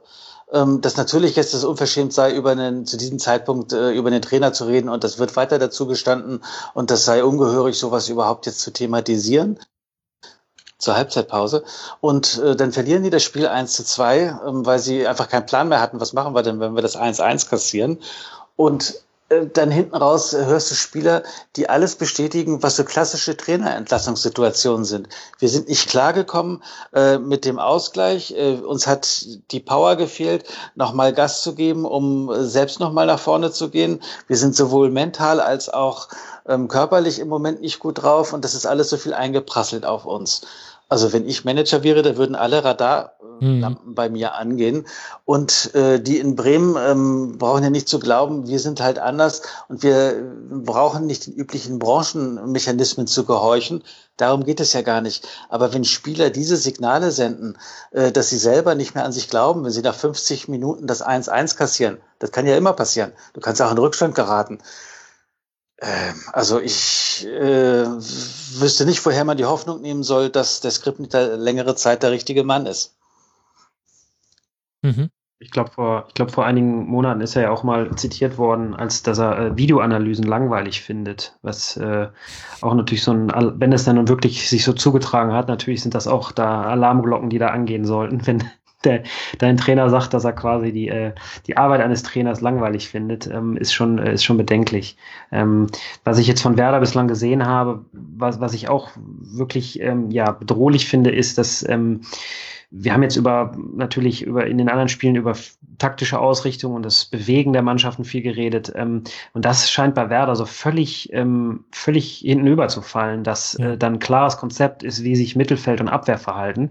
Äh, klar kannst du in, in München auch, du kannst es auch als äh, ja, Gladbach oder, oder Hertha, ohne jetzt äh, Leuten zu nahe zu drehen, kannst du natürlich auch äh, vier, fünf, sechs Dinger kassieren, aber die Art und Weise fand ich sehr bedenklich. Ähm, also Werder wirft, wirkte da wirklich dermaßen hilflos. Ähm, das war, wenn man es jetzt taktisch benennen will, gab es da äh, komische Hybriden zwischen, wir decken in, in, der, in der Viererkette, also in, in der, im Raum und dann lösen wir aber zu einer Seite mannorientiert auf ja. und aber alles völlig, äh, völlig zerrissen in kleinen Zwei-, Dreiergruppen. Ja. Ähm, wirklich, und das passt zu dem Gesamtbild. Also sowohl taktisch wie auch von den Aussagen her wirkt alles wie äh, ja, Spieltag 26 im März, wie es dann, wenn es dann immer mit dem ersten Absteiger hinübergeht und äh, die berühmten Auflösungserscheinungen zitiert werden in, in, der, in ja, Sportstudio und Co. Und das sieht man jetzt am ersten, zweiten Spieltag. Die Aussagen nach dem Pokal aus waren ja auch äh, ja erschreckend. Also man hat das Gefühl, dass es kurz vor Saisonende ist und äh, das rettende Ufer schon acht Punkte weg ist. Und äh, wir haben gerade mal Anfang September. Also ähm, bisschen bitter. Und dazu kommen jetzt natürlich auch die Verletzten. Ne? Ja, äh, ja ich finde, der Verein wirkt im Moment einfach schlecht geführt von diesen alten Recken, von den Bode und Baumann. Also das, die stehen jetzt irgendwie, wirken sie schon wie mit dem Rücken an der Wand stehend. Und ja, das ist erstaunlich für einen zweiten Spieltag. Oder nee, nicht erstaunlich, das habe ich so eigentlich auch noch nicht erlebt. Ich erinnere das nicht. Mhm. Ja, ich habe so ein bisschen den Eindruck, dass tatsächlich dieses äh, Trotzargument, ähm, was du vorhin schon angedeutet hast, Uwe, dass das ein valides ist, wenn man über Werder Bremen spricht. Denn ich fand es interessant, wie sehr man betont hat, als man Skripnik nicht nach der Saison entlassen hat, dass man gesagt hat, ja, das ist der Werder-Weg und wir gehen, wir gehen den Werder-Weg und der Werder-Weg und der Werder-Weg und dafür wurde dann Thomas Eichin entlassen. Und der Werder-Weg bedeutet aber auch, dass, dass es dass du auch mit fliehenden Fahnen untergehen kannst. Denn defensiv hat sich einfach wieder wahnsinnig wenig getan. Wichtig jetzt anzumerken ist, was Manuel schon gerade genannt hat. Jetzt Verletzungspech, Calderola verletzt, Mosander verletzt, ja. Santiago Garcia verletzt. Das ist natürlich nochmal super bitter. Das, das verschärft noch das Problem hinten drin. Aber ich sehe auch tatsächlich, wenn ich mir jetzt zumindest die ersten drei Spiele von Werder angucke, im Pokal gegen Lotte, gegen Bayern und jetzt zu Hause gegen Augsburg, ich sehe gar keine einheitliche Linie in der Verteidigung. Es ist genau wie Manuel beschrieben hat. Ich finde es genau treffend. Die, diese Grüppchenbildung, die man da immer wieder gesehen hat. Ähm, normalerweise kannst du bei Bundesligamannschaften heutzutage mit dem Lineal eine Linie ziehen auf der letzten Verteidigungskette. So exakt spielen die heutzutage auf einer Linie. Bei Werder Bremen ist das so oft zerrissen und das sind Räume, die werden heutzutage so eiskalt bespielt. Da startet sofort der Achter oder Zehner, der das sieht, geht in diesen Raum rein und der braucht, da muss nur der Pass in die Schnitt Schnittstelle durchkommen und dann ist er in einer 1 gegen 1 Situation, hast du auch mit Finn Bogerson gegen Wiedwald äh, gesehen, in der ersten Halbzeit schon.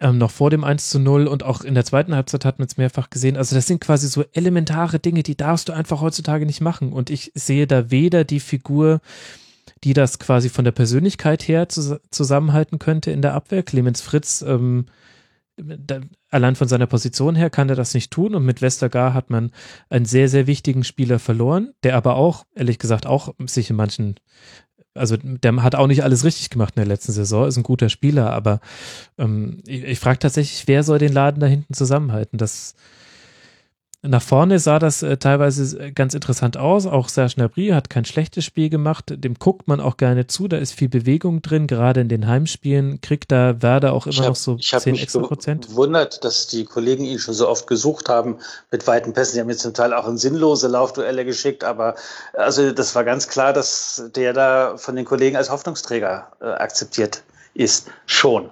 Und das ist Mhm. ja erstaunlich, so kurz wie der da ist. Genau, das kann man in beide Richtungen interpretieren. Man kann sagen, entweder er hat jetzt schon ein wahnsinnig hohes Sta- Standing oder äh, die, die Mutlosigkeit ist schon so groß. Also Clemens Fritz hat ja auch unter anderem nach dem Bayern-Spiel gesagt, das wäre schon ganz schön erschreckend, wenn schon in der zehnten Minute keiner den Ball mehr haben will. Also, Also mich mit Gnabry, die Situation erinnerte mich auch während, während des Berichts ähm, am, am Samstag, ähm, beziehungsweise am Sonntag, äh, erinnerte mich so ein bisschen an die Gladbacher Abstiegssaison, als äh, Marcel Jansen da allein auf weiter Flur als Jungspund äh, immer wieder sowohl vom Publikum als auch der Mannschaft so in den Ring geworfen wurde. Hier mach irgendwas, renn die Linie runter und flank auf irgendwen und äh, äh, mit bekanntem Ausgang. Also äh, das äh, ja, wirkt schon ein bisschen panisch, wie, wie Uwe sagte, ein, ein, so kurz da und so, äh, ja, so sehr gesucht, ist eigentlich schon immer ein bedenkliches Zeichen oder ein weiteres bedenkliches Zeichen. mhm. das heißt, wir halten fest, obwohl wir bisher sehr, sehr zurückhaltend waren bei Werder, haben wir alle ein sehr, sehr schlechtes Gefühl. Auch übrigens, wenn ich jetzt aufs weitere Programm gucke. Äh, Manuel, du wirst es wissen, Werder jetzt erstmal auswärts Ja. bei Gladbach. Ähm, dann zu Hause gegen Mainz, äh, zu Hause gegen Wolfsburg und dann auswärts bei Darmstadt. Während ich bei vielen anderen Vereinen, wenn ich jetzt die nächsten vier Spiele mir angeguckt habe, mir immer gedacht habe, na mindestens da könnte was gehen, denke ich mir bei diesen vier Spielen, uiuiui, also da könnte es dann schon sein, dass du am sechsten Spieltag auswärts bei Darmstadt so ein Duo-Die-Spiel hast und äh, spätestens dann eventuell sich irgendetwas verändert. Dann sehr wahrscheinlich auf dem Trainerposten. Ja, weil dann wird ja der, der Druck äh, der Geldleute äh, im Verein in Bremen kommen. Kinder, wenn wir jetzt äh, da so abgeschlagen hinten drin stehen, äh, wir müssen diese auch mal Signale setzen äh, in der Hoffnung, dass das noch zu ändern ist und nicht einfach nur das Schiff immer weiter absaufen lassen. Ich meine, gut, wir haben jetzt einen zweiten Spieltag. Was du jetzt gesagt hast, ist die Konstellation, wie sie nach dem sechsten sein könnte. Aber ich bin sicher, dass spätestens dann da äh, ziemlich hohe Temperatur sein wird. Ja, das glaube ich auch. Und auf der anderen Seite hat Augsburg dahingehend so ein bisschen den Turnaround geschafft. Also ja schon interessant, wie sich auch die eigene Einschätzung zu einem Spiel während des Spiels verändert. Zumindest ging mir das so. In der Halbzeit dachte ich mir bei Augsburg, äh, ja, also da waren schon einige gute Ansätze mit dabei, aber schon erstaunlich, wie man es, wie man sich durch durch einfach nur dynamisch aufspielende drei, vier Leute vorne bei Werder in Unordnung hat versetzen lassen und in der zweiten Halbzeit war es dann genau gegenteilig. Augsburg war klar am Drücker. Es hat, glaube ich, niemanden überrascht, dass das 2 zu 1 gefallen ist. Es war nur noch überraschend, dass es dann über einen Freistoß gefallen ist, der eigentlich ein Elfmeter hätte sein müssen. Und äh, Ja, ja kuriose Schiedsrichterentscheidung. ja, äh, nicht, nicht ganz glücklich in dem Moment, würde ich mal sagen. Es äh, war dann, also wenn er die Berührung gesehen hat, dann war es eindeutig im Elfmeterraum. Aber äh, gut, im, im 16er meine ich natürlich. Aber ja, tatsächlich, also Augsburg hat so ein bisschen das Momentum für sich genutzt, stehen jetzt mit äh, drei Punkten da, ein Sieg, eine Niederlage. Was ist euch denn noch so bei Augsburg aufgefallen, Manuel? Bei Augsburg ist mir vor allem aufgefallen, dass äh, der Elfmeterfluch der Gladbacher der Vorsaison jetzt äh, an Augsburg äh, in der Person von Martin Hinteregger vererbt wurde. Oh ja. Der ja nicht nur einen verursacht hat, sondern auch noch einen zweiten hätte äh, gegen sich Kriegen gepfiffen können. kriegen können, ja, dann äh, mit äh, griechischen Ringeinlage da. Ähm, ja, das äh, gut, Schusters äh, Königstransfer wohl oder sein gewollter Spieler. Ähm, bleibt abzuwarten, wie viel Stabilität ähm, er da wirklich geben kann. Ähm, das, ähm, das war äh, auch in Gladbach nicht immer überzeugend, was ja auch dahingehend dann äh, darin, daraus resultiert, dass die Leihoption nicht äh, gezogen oder die Kaufoption nach der Leihe nicht gezogen wurde. Mhm. Ähm, ja, ansonsten hat, äh, hat Augsburg, weiß ich nicht, wie viel, wie viel Schuster ähm, da jetzt ähm, ein, Einfluss nehmen muss oder machen wird. Ähm, da sind viele Leute dabei, die jetzt auch in der Formation spielen wie im, wie im Vorjahr. Also ähm, da sehe ich jetzt auch nicht, dass da besonders viel ähm, überholt oder geändert werden muss. Ähm, Finn Bogason habe ich ähm, hat mir immer sehr gut gefallen im letzten Jahr. Ähm, der, der weiß wirklich, äh, was er da macht. Ähm, und äh, ja, der andere Gladbach, die Bobadilla, eine, eine Gladbacher Legende auf mehreren, mehreren Ebenen, auf und äh, abseits des Platzes. Ähm, aber er hat ja auch eigentlich einen guten, einen guten ähm, ja, Zielverein in der Bundesliga gefunden. Ähm, und ja, ähm, die werden weiterhin, denke ich, ähm, für ihre Verhältnisse das machen, was sie, was, was sie gut können. Also, ähm, dass ein Daniel Bayer beispielsweise gut das Spiel aufzieht und sehr gute Pässe spielt, das wird weiterhin so sein und mhm. ähm, die werden eine so, solide Rolle in der Liga spielen. Ne? Also, ähm, was ist denn die schönste Bobadilla-Anekdote abseits des Platzes aus Gladbacher Zeiten? Uh, die handelte davon, dass ähm, dass er ähm, ja mit ähm, mit privaten Transportmitteln vom Trainingsplatz direkt ins äh, Düsseldorfer Nachtleben äh, nach einer Trainingseinheit gejagt ist ähm, und äh, mit allerlei ähm, Bargeldreserven etc. Also das sind so ein bisschen die äh, die Legenden. Ähm, es gibt noch einige weitere, aber die sind vielleicht noch weniger druckreif. Aber äh, da frage ich ja, mich, zu welchen, zu welchen Zeiten Gladbach damals trainiert hat, wenn man da direkt vom Training ins Nachtleben starten konnte. Ja. Oder beginnt das am Niederrhein schon um zwölf? Ja, hier ist, hier ist die, die Gladbacher Altstadt ist sehr berühmt, aber ähm, vielleicht hat er da nochmal einen Zwischenstopp gemacht. Aber ja, äh, äh, er war äh, kunterbunter Spieler in den Gladbacher Jahren. Oh ja. Okay, danke. Abschließende Frage von unserem Hörer Clancy. Wenn auch nach zwei Spieltagen eventuell etwas zu früh, gab es in der Zeit zwischen Saisonstart und jetzt eine Mannschaft, die für euch überraschend positiv oder negativ aufgefallen ist? Uwe, du darfst anfangen. Also, jetzt die sehr originelle Antwort der Start von Hertha überrascht mich mit sechs Punkten. Ähm, negativ aufgefallen, dann lande ich bei Bremen. Mhm. Ja, haben wir gerade ausführlich erörtert. Manuel, was möchtest du dem entgegenhalten? Ähm, nichts entgegenhalten. Ich würde, glaube ich, auch fast Hertha und Bremen nehmen aus der Auswahl. Aus, ähm, vielleicht kann man noch äh, Leipzig dazu nehmen. Ähm, ja. Und ja. das sind soweit. Aber ich glaube insgesamt, ähm, so wirklich, ne, es ist, wie wir auch am Anfang gesagt haben, es ist einfach zu früh, um wirklich zu sagen, ähm, das sind die ersten starken Mannschaften oder Überraschungsmannschaften. Mhm. sind äh, 180 Minuten gespielt. Also. Das stimmt. Ich möchte noch zwei Teams in den Ring werfen. Zum einen den SC Freiburg. Ähm, wie, wie Freiburg spielt, ist gar nicht so sehr überraschend, ähm, denn man, man hat gesehen, was sie in der Abstiegssaison gespielt haben, versucht zu, spielt, zu spielen. Ähm, man hat gesehen, was sie in der Aufstiegssaison gespielt haben, aber ich fand es ganz interessant, so ein Spiel wie jetzt dieses Spiel gegen Gladbach, das wäre ein klassisches eine klassische Niederlage oder ein Unentschieden in letzter Minute in der Abstiegssaison gewesen, wo man immer kurz vor Schluss noch etwas hergeschenkt hat. Und nachdem es bei Hertha genauso losging mit dem Ausgleich in der 91. Minute und dem 1 zu 2 in der 94. Minute, hatte ich für meinen Teil schon Erinnerungen an die Abstiegssaison. Und das hat mich dann positiv überrascht, dass es jetzt gegen Gladbach anders aussah und dass eben auch diese Ruhe diesmal da war, die ihr vorhin auch angesprochen habt. Das fand ich positiv und ich muss sagen negativ, auch wenn äh, jetzt äh, da einige wieder aufheulen werden. Aber tatsächlich hätte ich mir vom HSV ein bisschen mehr erwartet. Natürlich erst 180 Minuten, aber irgendwie dachte ich, der HSV macht vielleicht auch mal den nächsten Schritt, so wie man es jetzt bei Köln gesehen hat und so wie man es bei Hertha in der letzten Saison sehr überraschend gesehen hat. Das fehlt mir Stand jetzt noch beim HSV. Ich lasse mich aber auch vom Gegenteil überzeugen. Und damit haben wir ein wunderschönes Schleifchen um diesen zweiten Spieltag gepackt, meine Lieben. Äh, vielen Dank, dass ihr euch diese Zeit Danke, genommen Manuel. habt. Danke, Max. Ähm, Danke euch. Vielen Dank. Ich kann nur dazu aufrufen, unseren Hörern euch bei Twitter zu folgen. Uwe Bremer heißt dort ubremer1. Er schreibt auf immerhärter.de. Immer sehr lesenswert. Uwe, vielen Dank, dass du mit dabei warst. Ja, ich bedanke mich für die Einladung.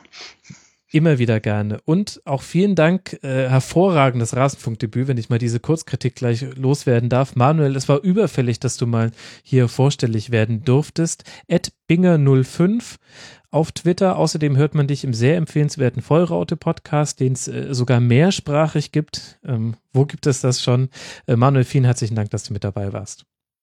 Danke, hat mich sehr gefreut. Und äh, dann schicke ich an dieser Stelle noch Podcast-Grüße raus, so wie ich es immer ganz gerne mache. Und zwar diesmal gehen die an Auf für Ohren, dem BVB-Podcast, der sowieso immer hörenswert ist, aber jetzt eine Folge aufgenommen hat zu RB Leipzig, zu den, ach, jetzt habe ich es doch gesagt, zu Raber Leipzig meine ich natürlich. Ähm, zu den Vorbehalten, die man gegenüber diesem Verein haben kann, haben sie in einer Runde gesprochen, in der unter anderem ein Salzburgs-Fan darüber berichtet, was sich in Salzburg alles ereignet hat in der Vergangenheit seit 2005, seit der Übernahme durch diesen Brausehersteller. Außerdem wird auch nochmal genauer erklärt, wie es zu dem Fanboykott kam. Eine sehr hörenswerte Folge fand ich. Ein paar Dinge kann man natürlich noch relativierend einordnen. Das war jetzt nur eine Sicht auf die Dinge. Aber gerade so was die Geschichte rund um RB Salzburg angeht, fand ich sehr hörenswert. Kann ich nur empfehlen, liebe Hörer. Und in diesem Sinne wünsche ich euch eine schöne Restwoche. Bleibt sportlich. Viel Spaß bei der Champions League. Viel Spaß bei der Europa League. Wir hören uns wieder nach dem dritten Spieltag und dann geht's weiter, weiter, immer weiter. Ich freue mich. Endlich wieder Bundesliga. Liked uns bei Facebook, folgt uns bei Twitter, schreibt uns iTunes Rezensionen und wenn ihr uns unterstützt, dann gewinnt ihr einen Platz in meinem Herzen. Macht's gut. Bis bald. Ciao.